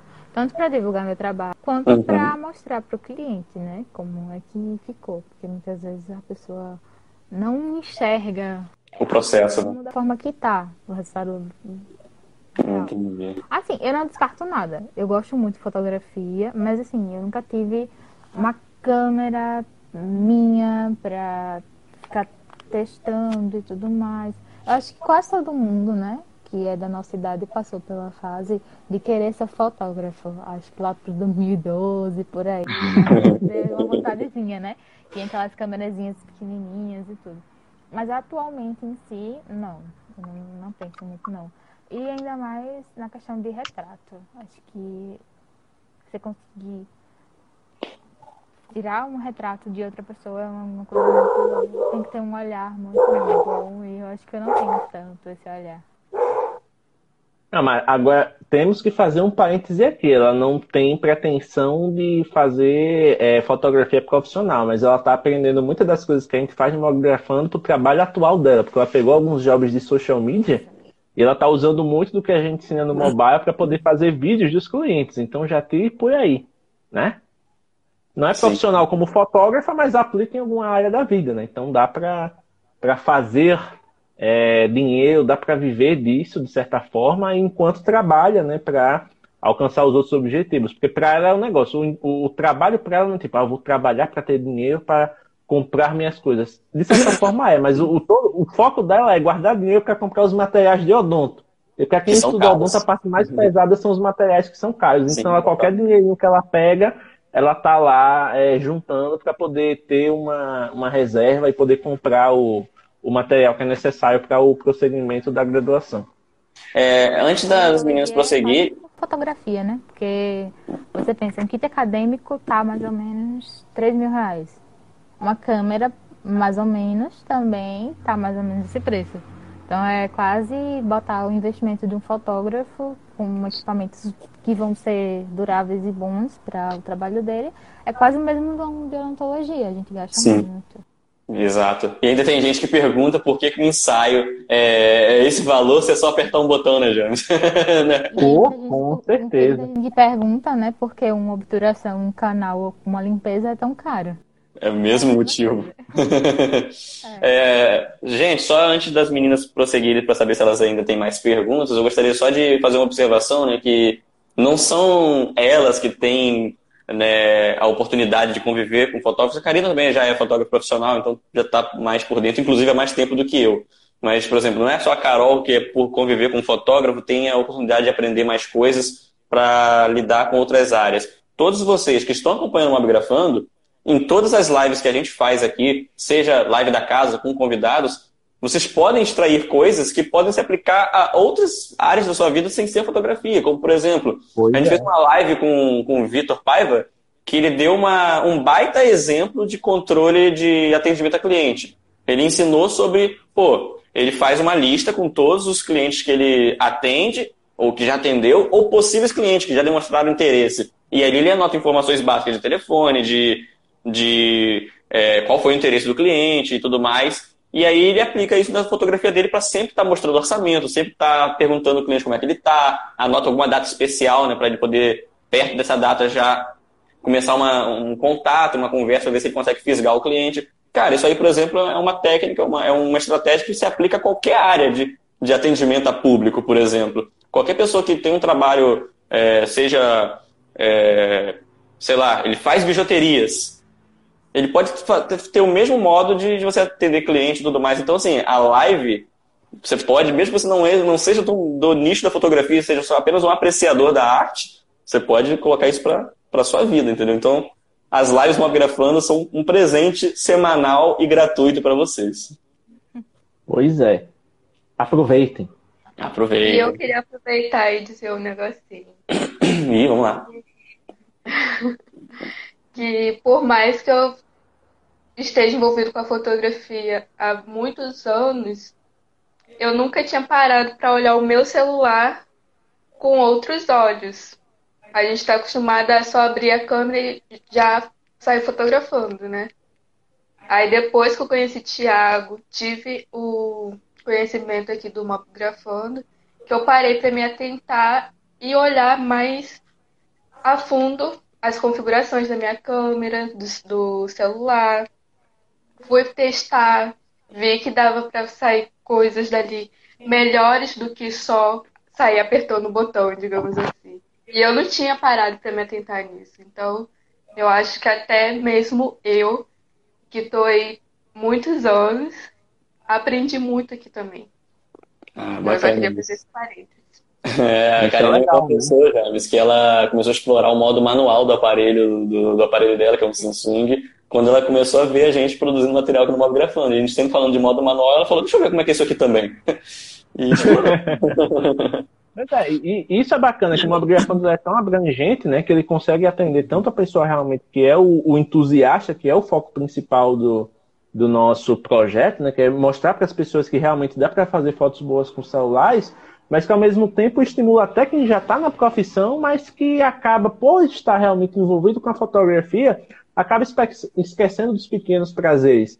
Que acho que a Karina pode até fazer essa, essa analogia, né? De que ah, quando eu estou fotografando com a câmera, eu estou ali focado num trabalho, eu tenho uma obrigação a cumprir, eu tenho algo para entregar. Então, por mais que eu goste de fazer isso da minha vida, tem uma pressão. E quando você está fotografando para você, com o celular, explorando o jardim da casa, explorando os pets, né? Que a Karina como mãe de cinco pets, eu vejo que ela gosta muito de explorar os pets nas fotos e tudo mais, dá uma sensação diferente. É aquela coisa que você vai clicando e ao invés de dizer, caramba, isso aqui tá demorando, você diz, caramba, como tá ficando bom, vou fazer mais, né? Então é algo que acaba sendo até terapêutico. Sim. E eu achava que não conseguiria com o celular que eu tenho hoje, entendeu? Mostrando é. que é possível até com os mais basicões, os mais antigões, enfim, tá na mão, sabe o que fazer, simbora. Isso aí. E só mais uma coisinha. Aproveitando esse gancho, eu queria saber se vocês têm planos no Microfone de ensinar o pessoal que está começando a como mexer no modo manual dos celulares. Né, Thiago? É um, é um conteúdo. Querendo... É um conteúdo que está em stand-by, certo? Porque 2019, né, Tiago? 2020. 2020, a gente está em 2021. Mas virada de 2019 para 2020, eu acho. A gente já começou a conversar sobre a ideia. É, eu tinha feito um rascunho de vídeo, que é mostrando a questão de fotografar no modo automático mesmo, mas mostrando os ajustes que dá para fazer além de só apertar. E aí eu comentei com o Theo que, tipo, olha, pra gente fazer um vídeo interessante, poderia ser eu mostrando essa parte do, do, do automático, e a gente cortaria para campos, e você mostraria a parte do manual. Ele, adorei a ideia, vou fazer melhor até, vou fazer um ensaio. Acho até que ele chamou a, a Carol também, né, a, a Ruiva. Foi a Carol, foi a Carol, isso. Pronto, aí chamou a Kael, fez um ensaio esteticamente bonito e tal, mas quando ele me mandou os arquivos, Tiago é zero, né? É, é zero noção para na época zero noção para gravar, não tinha se atentado a vento nada. O áudio do vídeo todo não deu para fazer nada. Nessa época eu não fazia fazer... nada com vídeo. Nessa época eu não tinha nenhuma experiência com vídeo. Tiago, a imagem está excelente, dá para assim, entender o contexto, mas áudio zero. Será que você consegue tentar redublar? Tipo, porque eram coisas que eram bem informações pontuais, então dava para você conseguir se manter a entonação da época fazer.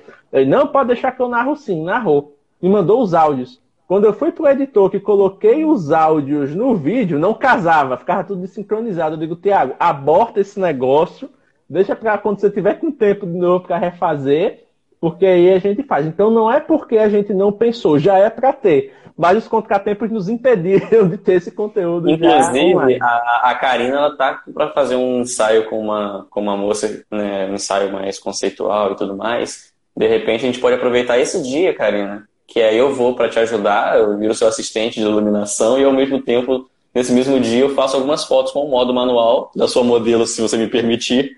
E aí, claro, né, se ela também permitir. E aí a gente já aproveita esse material e já deixa pronto para o James, dessa vez atentando ao áudio do vídeo.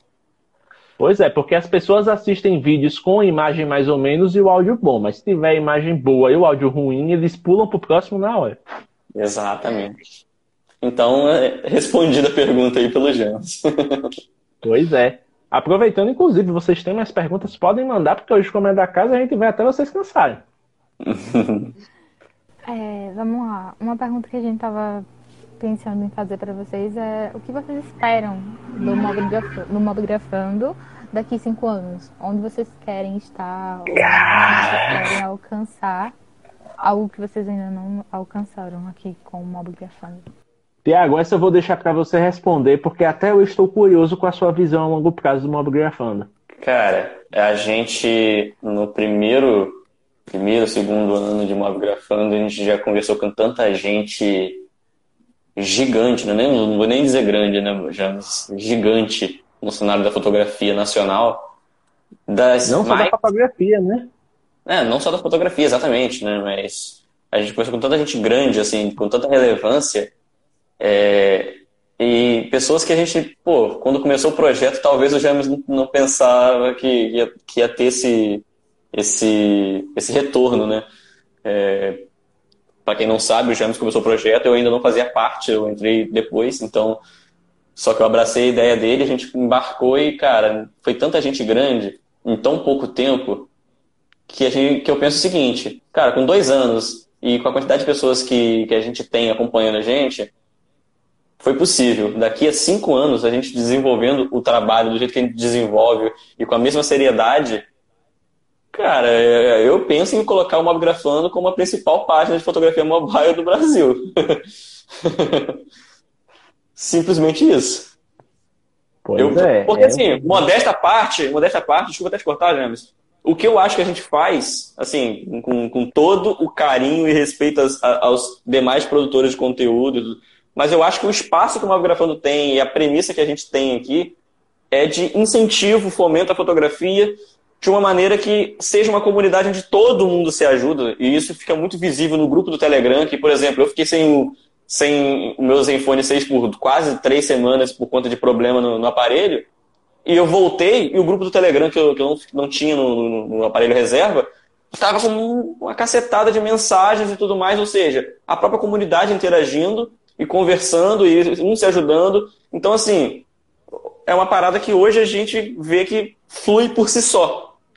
E se a gente continuar dando esse empurrãozinho para as pessoas continuarem a fomentando a fotografia, daqui a cinco anos, se a gente continuar, vira realmente a maior comunidade do Brasil com pessoas que se ajudam. E a gente pode trazer muito mais gente para agregar e, e, e, produzir conteúdo para que outras pessoas sejam alcançadas pela, pela fotografia mobile. Então, eu vejo dessa forma. Pois é.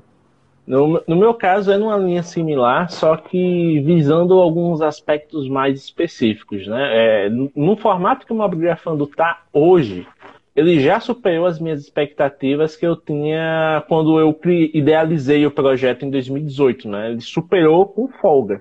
E como o Thiago falou, a gente já conversou com tanta gente grande, a gente já deu espaço para tanta gente bacana, que é desconhecido ou que é pouco conhecido, que a gente trouxe para cá. E muita gente, como a Karina está fazendo hoje, estreou em live e pegou gosto pela coisa, e começou a fazer live nos próprios perfis, e começou a indicar a página, e começou a ficar fidelizado.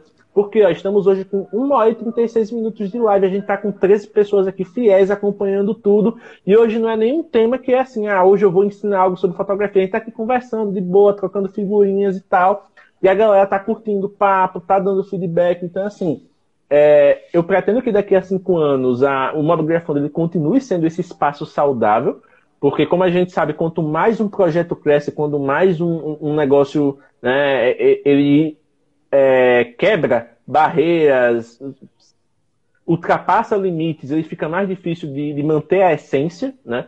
Então esse é um dos principais desafios, é crescer o Mobgrafando mantendo essa essência de ser uma comunidade saudável, onde todo mundo se ajuda, onde todo mundo vê que tem voz e que pode falar é, sem problema, sem ter é, nenhuma barreira, sem ter nenhum empecilho e ter o reconhecimento por parte das marcas, né? Carol aqui está de prova tanto que eu perturbo a assessoria, né? De, de mandar lá proposta, de mandar projeto. Eu não fui nem naquele, ô, oh, minha gente, me coloca aí no meio, então eu já fui com os dois pés na porta mandando projeto, ó, quero testar celular tal, quero fazer isso, já mandei slide bonitinho tal, mas por enquanto eu estou recebendo aqueles, aqueles é, clássicos, olha, ficamos muito contentes com a sua proposta, mas no momento não temos oportunidades para o seu perfil. Eu digo, beleza, mas quando tiver, é nós, hein? Então, é, é algo que no começo não dava para fazer, mas agora a gente já tem essa, é, esse pontapé. Então, plantando a semente agora para colher mais na frente, daqui a quem sabe um ano, dois. E daqui a cinco anos eu quero que o Mobgrafando ele tenha uma cara de empresa realmente. Não empresa do tipo um portal gigante de, de, de, tecnologia com editorial tal. Não, eu não quero ser mais um. Não quero ser mais um Tecmundo, não quero ser mais um Tecnoblog, não quero ser mais um Escolha Segura, talvez. A gente já tem muita gente que faz coisas boas. Mas o Mobgrafando, na minha visão, ele tem que ser uma comunidade. Ele tem que crescer como uma comunidade, ele tem que abraçar a comunidade e dar oportunidade para as pessoas da comunidade. Então, daqui a cinco anos, eu não quero mais que seja eu e Tiago. Talvez eu, Tiago e mais três, quatro, ajudando a criar conteúdo, fazendo vídeo, fazendo texto para blog, é, cobrindo evento, porque a partir daí a gente consegue mostrar muito mais coisas e coisas até que eu e Tiago desconhecemos.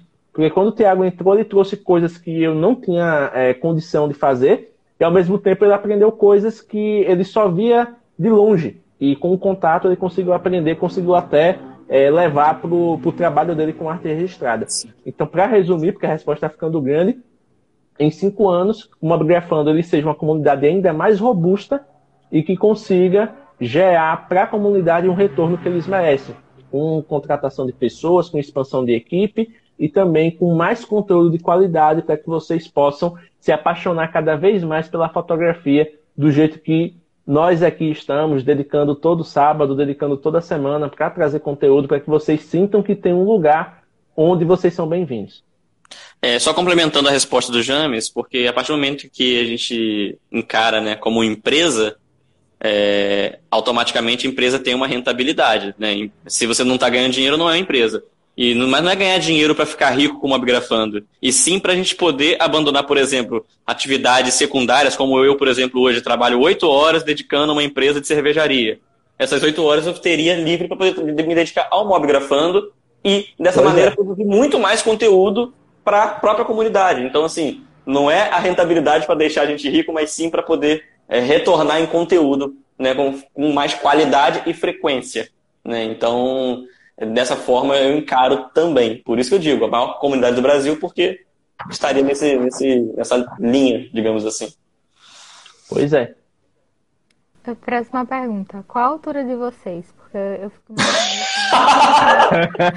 E a Leia, essa aí foi a mais aleatória de todas. Ah, eu já sei, mas de vocês eu não sei se quando a gente se encontrar pessoalmente, Aí eu vou olhar assim, aí eu vou chegar assim quando eu ver. Oi, Então, você vai olhar pra mim assim, ó. ó. Karina é mais alta ou mais baixa que você, Tiago? Karina é mais baixa do que eu. Pra Karina você vai olhar assim. Um centímetro mais baixo, tá? Olha. Qual a altura de vocês? brincadeira. Porque... Cara, eu não faço ideia da minha altura, sem brincadeira, mas eu chuto que seja 1,70m ou 1,69m. Por aí. 1,60 alguma coisa. É, então se a Karine é um, um, centímetro mais baixa que o Thiago, tá nessa faixa não aí. Não é um centímetro, um não, ela é um pouquinho mais baixa. Então, Ó, vai, olhar, vai olhar de cima pra gente. É. Façam, façam aquele, aquele exercício clássico. Você vai pro ambiente da Karine agora, Tiago, aí você, vocês ficam em pé de costas um pro outro e a gente vê quem é mais alto. Não, mas assim, brincadeiras à parte, eu sou, eu sou baixo, eu devo ter um metro, eu devo ter 1,68m, 1,69m, por aí. Eu acho que não deve chegar nem 1,70m. Eu devo ser mais baixo, é. provavelmente. É... Ó, a Brenda tá falando que é mentira, que você é mais baixo que ela. Não sou não, Brenda. Sou mais alto que Brenda, você. Só, só para dar um feedback aí, qual é a sua altura? Digita aí pra gente saber o, o quão anão é o Thiago. Brincadeira, Thiago. Cara, a Brenda é a, a Brenda é a namorada do Rafael, que é meu amigo de infância, meu amigo mais antigo, né? Desde que eu me entendo por gente, eu conheço o Rafael, meu irmão. E a Brenda entrou na, nas nossas vidas para ser uma grande amiga também, tá com a gente aí. Muito bom ter você aqui na live, Brenda. Olha o Rafael também. Ó, disse que tem então. 69. Então tá nessa faixa mesmo aí. Ah, eu sou, sou da altura de Brenda, sou da altura de Brenda. Qualquer coisa, vocês acham uma trena esquecida aí na casa? Depois vocês fazem o teste, fazem a medição aí. Prefiro não. Vou mesmo. Só para o pessoal não ficar curioso, né? Eu tenho 1,86 e Caio tem 1,70 aí. 1,70 eu acho. 1,70. Pronto. 1,70. Vou ficar igual uma lupa. Cara, essa pergunta é a mais aleatória de todas, mas estamos aí. Ah, você acha que pergunta Mozão não tem capacidade de surpreender? Lá vem Blau. Vem. É Mas olha só, mas isso aí. Era mais. Pode falar. Não, então, mas isso aí é- foi até uma pergunta que parece aleatória, mas até eu, eu consigo entender uma, da seguinte maneira. É, normalmente, para fotógrafo, para fotografia, né, fica até a dica para quem está quem tá presente, a gente costuma fotografar retratos e, de modo padrão, a fotografia mais convencional, você costuma fotografar da altura dos olhos da pessoa que você está fotografando. Então, para quem é baixinho e está fotografando uma pessoa alta, como já aconteceu para mim, de eu fotografar uma mulher que tinha 1,90m lá no meu início de carreira. Eu fazia as fotos, vou até mudar o tripé um pouquinho mais para cima, e eu tinha que ficar na pontinha do pé para fazer isso aqui, sabe? Tipo, para tentar fazer alguma coisa. E aí, às vezes não dava, então eu tinha que levantar a câmera, botar aquele display, né, do live É. view do, Na telinha. para poder olhar e fotografar na altura dos olhos dela. Então isso foi um, um, um BO que aconteceu comigo uma vez quando eu fui fotografar Eu fico muito imaginando você no trabalho com a telinha levantada assim e a modelo. Nossa, Tiago, o, o que é que você tá fazendo? Você não, é que eu tô testando um ângulo diferente aqui, você vai gostar. E Você, ai meu Deus, isso aqui é só pra fotografar normal. O que é que eu vou fazer diferente agora? deixa, eu, deixa eu comprar um drone aqui, calma aí. Não, mas O drone é. seria ótimo. Ah, assim, a pergunta que eu, que eu ia fazer é, tipo, é, quanto tempo pós-pandemia vocês vão demorar para vir para cá? E pro James, quanto tempo pós-pandemia você vai demorar para me levar para campus? Olha aí. Olha, eu Também posso, respo- eu posso responder isso da seguinte maneira: para ano que vem a gente já tem planos, né, meu benzinho? Então vai depender do É. quanto a gente consiga se estabilizar. Aí Cara, não tem uma, não tem uma precisão. Mas vamos lá, acho que dentro de dois, três anos, sendo bem regradinho, a gente consegue. 2024, então. É. É, pra quem tá acompanhando a live e não tá tão acostumado assim, o James é de Penedo, no Alagoas, e eu sou de Campos dos Goitacazes, né, Rio de Janeiro. Então, assim, é, um, é um, uma distânciazinha boa. E por, por conta das nossas, né, das- dos nossos trabalhos, acaba que a nossa agenda livre, digamos assim, é muito curta, é um, dois dias. O que Só fazer uma observação aqui, enquanto está falando de, de geografia, o Rafael comentou aqui, Penedo Rio de Janeiro é mais perto, mas vocês são da Penedo mais longe. Porra, Rafael, sacanagem. Verdade, tem, um- tem uma cidade chamada Penedo no Rio. A Mas. A é Finlândia Península brasileira. Ibérica. então, assim, é, a gente tem normalmente na agenda livre tipo um, dois dias. E fora isso, a grana para uma viagem dessa é, É. né, é mais alta para poder a gente desembolsar.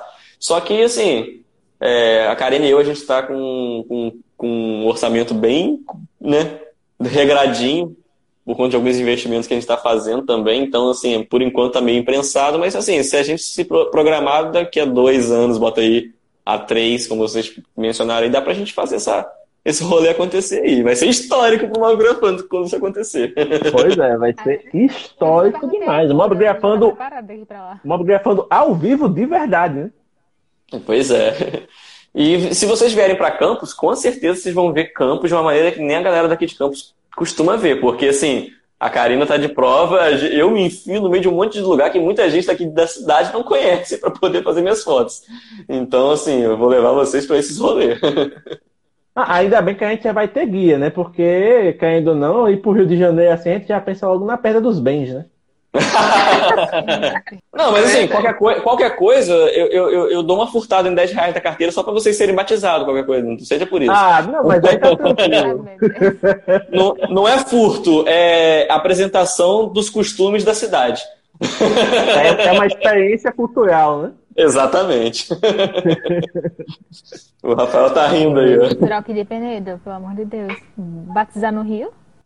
É, batizar no Rio. Não, mas é isso, gente. Ó, é... Na, parte, na parte que tem piranhas ainda mais. Meu. Nossa. É por- não, é porque é sério, aqui de vez em quando tem umas temporadas que aparecem uns bichos esquisitos, o que dá mais perigo é justamente as piranhas, porque a galera vai tomar banho e leva umas mordidas, tá ligado? No calcanhar. Jesus. Jesus. É no calcanhar, na batata da perna, só nessas partes assim legais. Caraca, eu já fui mordido no calcanhar por um pincher, cara. Pra ser mordido por um pincher. é a mesma coisa. É um- a- a pira- Então, a piranha seria o pincher aquático? Isso. Basicamente. Puro ódio e tremedeira. Caraca, que. Esse papo de hoje tá sendo aleatoriedade máxima, mas eu tô amando. Gente, É, a, Se vocês- se vocês estão aqui até agora, nesse sábado de Dia dos Namorados, só tenho duas definições para fazer. Ou vocês estão assistindo essa live com um namorado ou namorada, ou vocês estão realmente se divertindo nesse rolê e não estão. Como é que eu posso dizer? Tirando, estamos tirando vocês do tédio, né? Porque, sério mesmo, a aleatoriedade que a gente está contando aqui agora.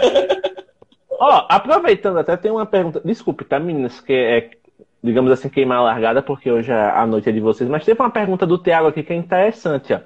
Tiago, ou do Rafael, desculpa. O, o Rafael perguntou o seguinte: Você, Tiago, você tem trauma de cachorro por causa do pincher? Esse cara, esse Rafael, sabe, que é esse amigo meu, ele é safado. Ele sabe por que eu tenho trauma de cachorro, porque uma vez na casa dele, eu tenho certeza que ele tá rindo nesse momento lá, ele já sabe o que eu vou contar. A, a casa dele é, é um quintal gigantesco que tem uma casa na frente, à esquerda, uma casa abandonada, que eu acho que a, a obra não terminou, sei lá, à direita, e aí só tem, tipo assim, os espaços da janela, mas não tem a janela, não tem o telhado, enfim. Tá a casa com a obra inacabada. Tem uma casa no meio do terreno, onde é realmente a casa que ele mora. Ele já tá até rindo, a, quantidade de risada que ele já deu. E aí tudo mais. O que acontece? E lá atrás tinha mais uma casa e depois um- uma espécie de canil. Depois uma espécie de canil. O que que acontece? Caiu alguma pipa no, no quintal lá e tinha várias crianças lá na frente, né? Lá no portão, lá longe, chamando e pedindo para poder levar água para mozão. né? E aí o que acontece? Aí tinha várias crianças lá na frente pedindo para poder levar a pipa para eles e tal, porque a pipa caiu no quintal. Quintal grande sabe como é que é, né? Então a, a probabilidade de cair pipa é gigantesca. E aí, beleza, eu falei, não, Rafael, deixa que eu levo lá, eu tava nesse dia na casa dele, deixa que eu levo lá para os garotos lá na frente. Aí eu olhei procurando a pipa, a pipa tava no meio do caminho, entre a casa de Rafael e o portão. Eu fui lá, peguei a pipa. Perguntei a Rafael antes, Rafael, seus cachorros estão presos? Porque nessa época ele tinha 10 cachorros. E um deles era um cachorro que era extremamente bravo. Eu não sei se era uma mistura de pitbull. Não, era uma mistura de pitbull com vira-lata, sei lá o que que era aquilo. Era, era, o cachorro era, era louco. Aí eu, beleza, falei, não, estão presos. Ok. Eu abaixo pra pegar a pipa. Quando eu abaixo, eu só ouço aquele. Eu peguei olhando pra frente, falei, não. Quando eu virei pra olhar, todos os cachorros lá atrás, eu não sei como esse infeliz se desprendeu, ele tava pra frente do canil. Ele olhou pra mim, deu mais um latido, eu falei, o que que eu faço? Olhei pra porta de Rafael, não dava pra voltar. Olhei pro portão, tava longe demais. Eu, meu Deus, se ele correr, ferrou. O cachorro disparou correndo. Eu falei, meu Deus do céu. E eu disparei correndo também, no sentido contrário, porque era um, né? Ele ia esse cachorro era o mais doido que tinha. E eu disparei correndo, disparei correndo. Quando eu olhei pra trás, eu falei, não vai dar tempo de chegar no portão. Mirei na casa inacabada. Um, sem brincadeira, eu em pé, as- a, a janela, ela dava nessa altura da, da, da minha blusa aqui. Eu teria que fazer muito esforço para pular e me apoiar. Mas eu tava com o poder do cagaço tão grande que eu fui para pular, eu pulei tão alto que eu fui botar minha mão, minha mão passou direto. Eu mergulhei pra dentro da casa, tipo, I believe I can fly. Nesse pique. E eu voei pra dentro da casa e o cachorro não foi atrás de mim. Aí o que, que aconteceu? Rafael, ele ouviu o latido, viu eu gritando e correndo.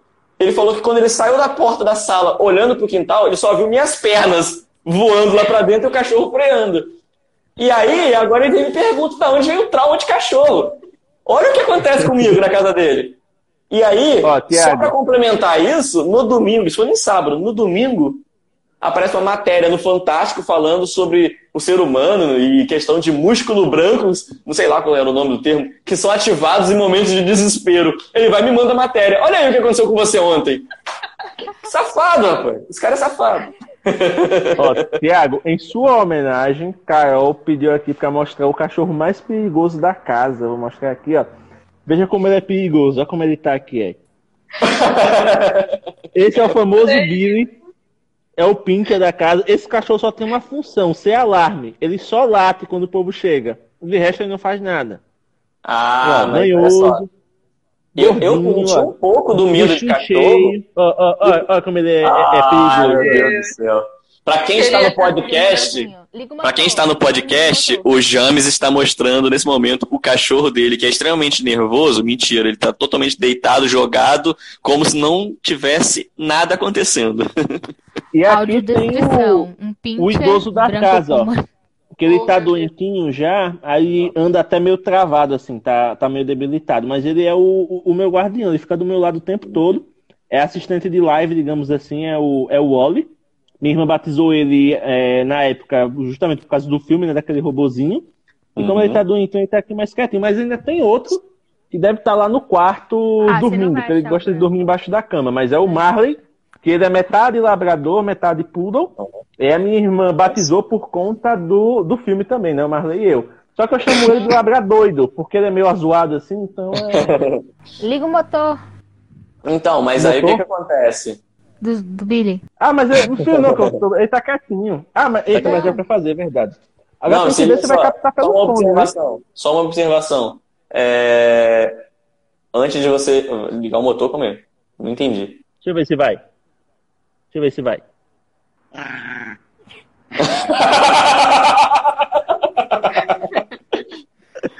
É o motorzinho, Bilinho.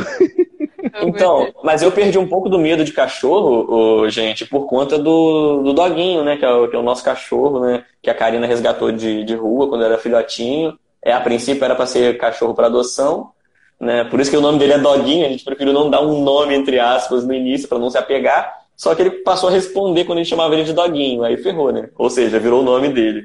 E, e aí a gente se apegou, não, não, não, não foi para adoção. É, e hoje, por conviver com ele ali e tal, perdi um pouco desse medo de cachorro e tudo mais. Só que ele é um cachorro assim que, assim como o Billy, né? Ele, é, ele tem a função de ser o alarme da casa. Só que assim, se tiver alguém entrando lá no portão, ele começa a latir, mas não para avisar que tem intruso, mas sim para Karina ir lá fora salvar ele, porque ele é extremamente medroso. Aqui É, dos é. pets, quem manda na casa mesmo, que quem bota a ordem é, é a gata preta que a Karina tem aqui, que é a Brisa. Ela que, assim, se precisar, desce a cacetada em quem, quem tiver maltratando alguém. Não, Mozão tem uma gata que foi resgatada lá pelo irmão dela. O, o plano inicial da, da- desse resgate é ele levar lá pro sítio, né? Só que ela acabou se apegando e ficou lá na casa da, da mãe, que é onde ela morava. Onde ela mora, no caso, né? Ela passa temporadas aqui, mas ela ainda mora na casa da mãe.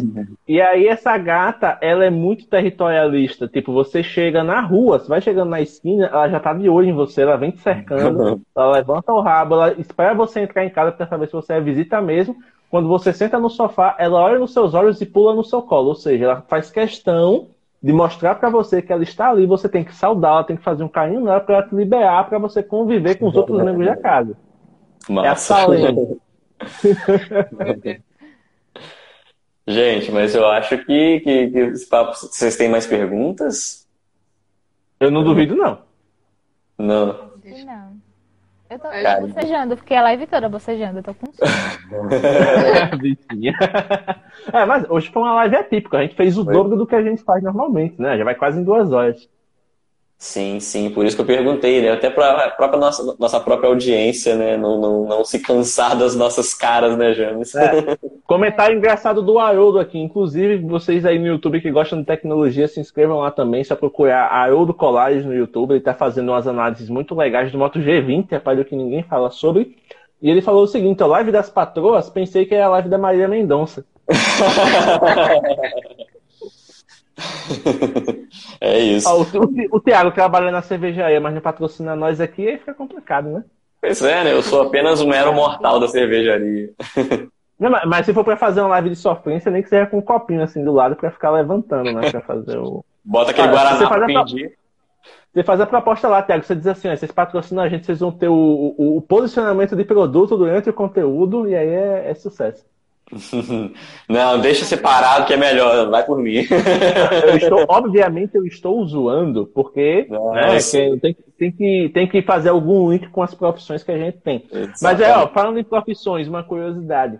Mozão tava aqui dizendo, nossa, vou aqui fazer essa, vou aqui escolher a luz. Da passou a, a, a, parte da tarde toda praticamente tentando ver qual luz ela usava, se ela usava o LED portátil, se ela usava bastante de luz.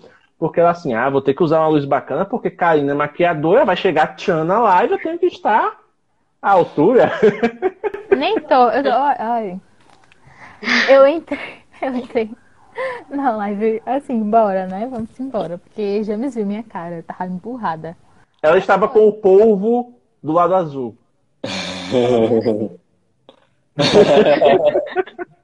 Mas olha, eu vou falar pra você. A meia hora antes da live começar, eu tava lá no mercado comprando energético. foi, na, foi assim.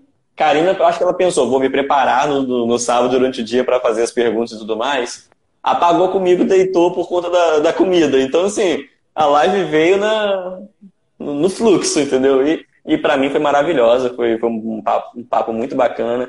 Carol, não precisou se preocupar, você está divina, então. perfeito. Olha, somos o único canal, o único perfil, porque vou dizer canal porque a gente está também ao vivo no YouTube e na Twitch, mas somos o único canal da história do meio tech brasileiro a ter na mesma live uma deusa suprema e uma musa universal. Só digo isso. Chorem.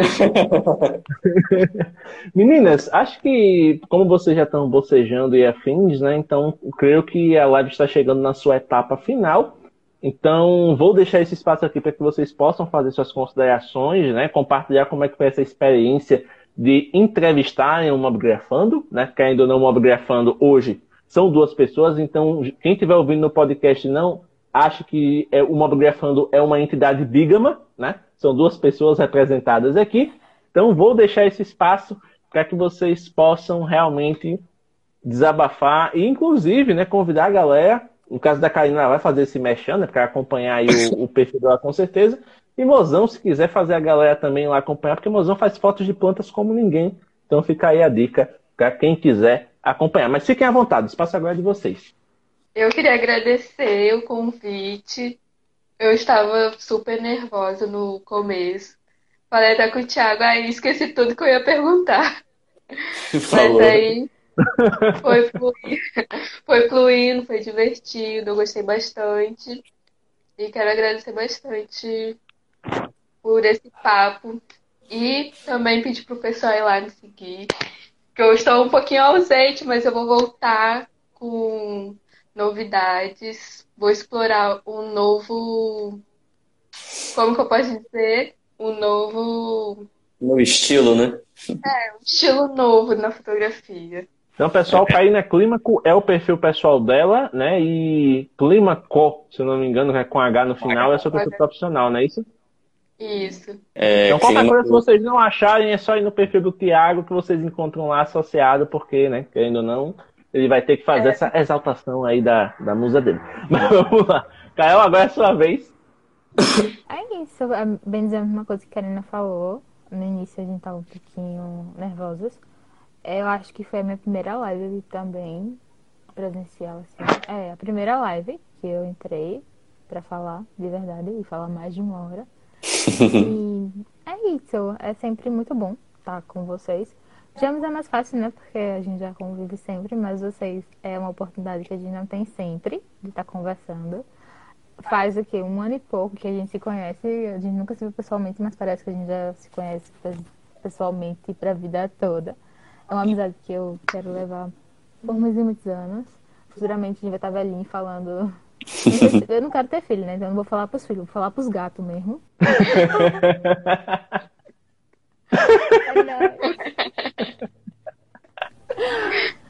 Mas é isso, tipo, meu Instagram é Carolina Jeffrey, eu não sou fotógrafa profissional, eu tiro fotinhos de plantas de vez em quando, porque meu amor pela botânica é imenso, imenso, imenso, imenso. E, e é isso. Tiago, tua vez de fazer as considerações. Então, para essa live do, do, especial do Dia dos Namorados, né, eu vim mais preparado. Você vê que normalmente eu estou sempre com a toquinha vermelha ou laranja e corriqueiramente aquela toquinha azul, né? Mas é, para manter uma piada interna que nós temos também, né? Eu chamo ela de deusa suprema e ela fala que eu sou alienígena dela, né? Porque uma vez eu uma vez eu engasguei para falar a palavra alienígena e saiu alienígena. E aí, desde então, ela começou a me chamar de alienígena. Então, né, hoje eu vim com a toquinha especial. Alienígena, ótimo. Tá vendo? Porque, né, tenho que, que valorizar aqui.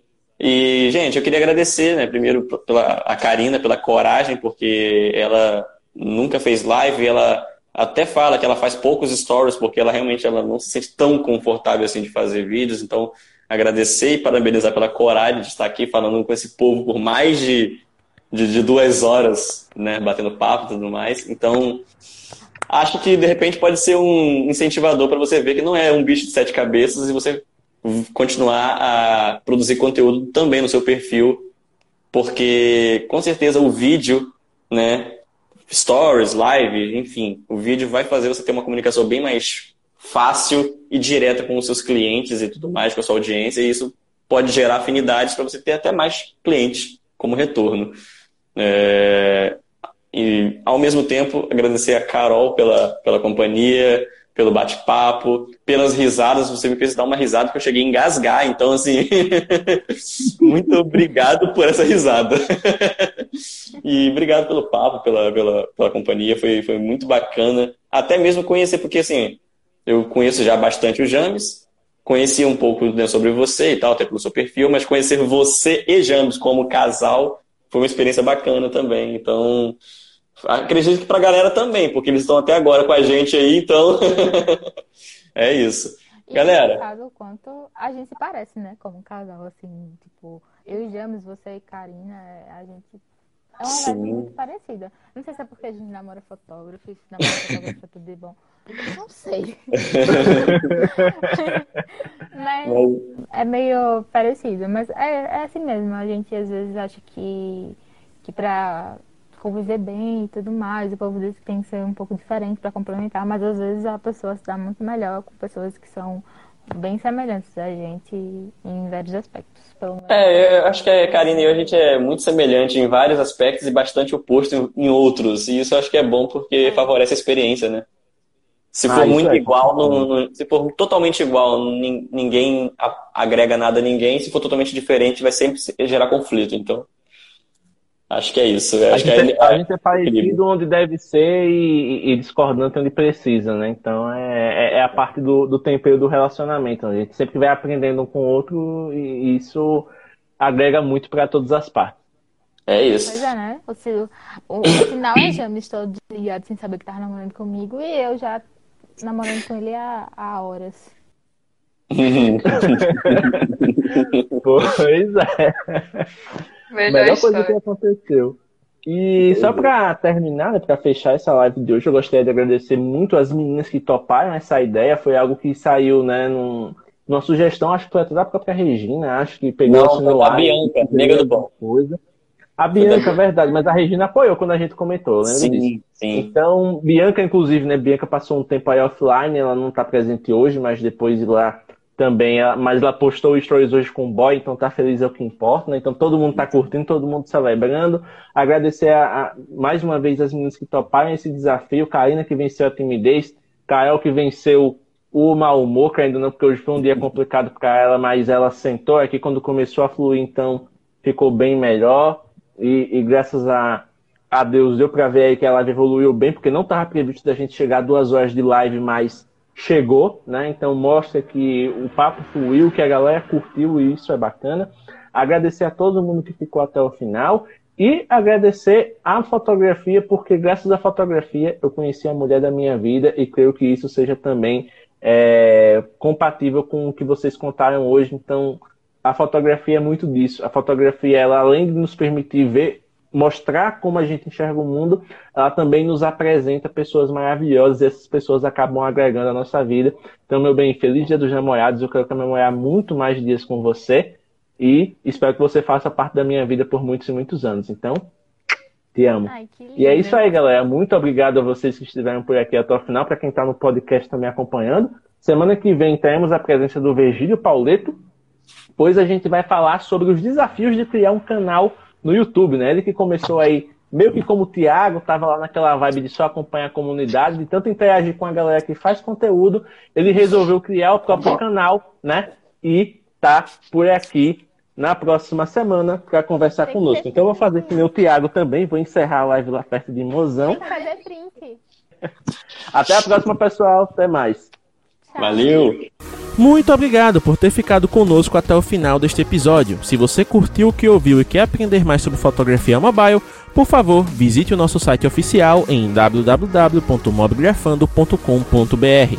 Além de ter acesso aos depoimentos da comunidade, aos destaques do mês e a blog posts riquíssimos, você também consegue interagir com o feed do nosso Instagram, ter acesso ao nosso canal no YouTube e interagir com o grupo oficial do Telegram, onde você pode conversar com mobigrafistas de todo o Brasil. Além disso, você também tem acesso ao Anuário da Mobigrafia 2021, uma pesquisa riquíssima que fizemos com o apoio de outras comunidades e que tem como objetivo mostrar o comportamento de quem fotografa com celular no Brasil. Então é isso, muito obrigado pela atenção e até a próxima.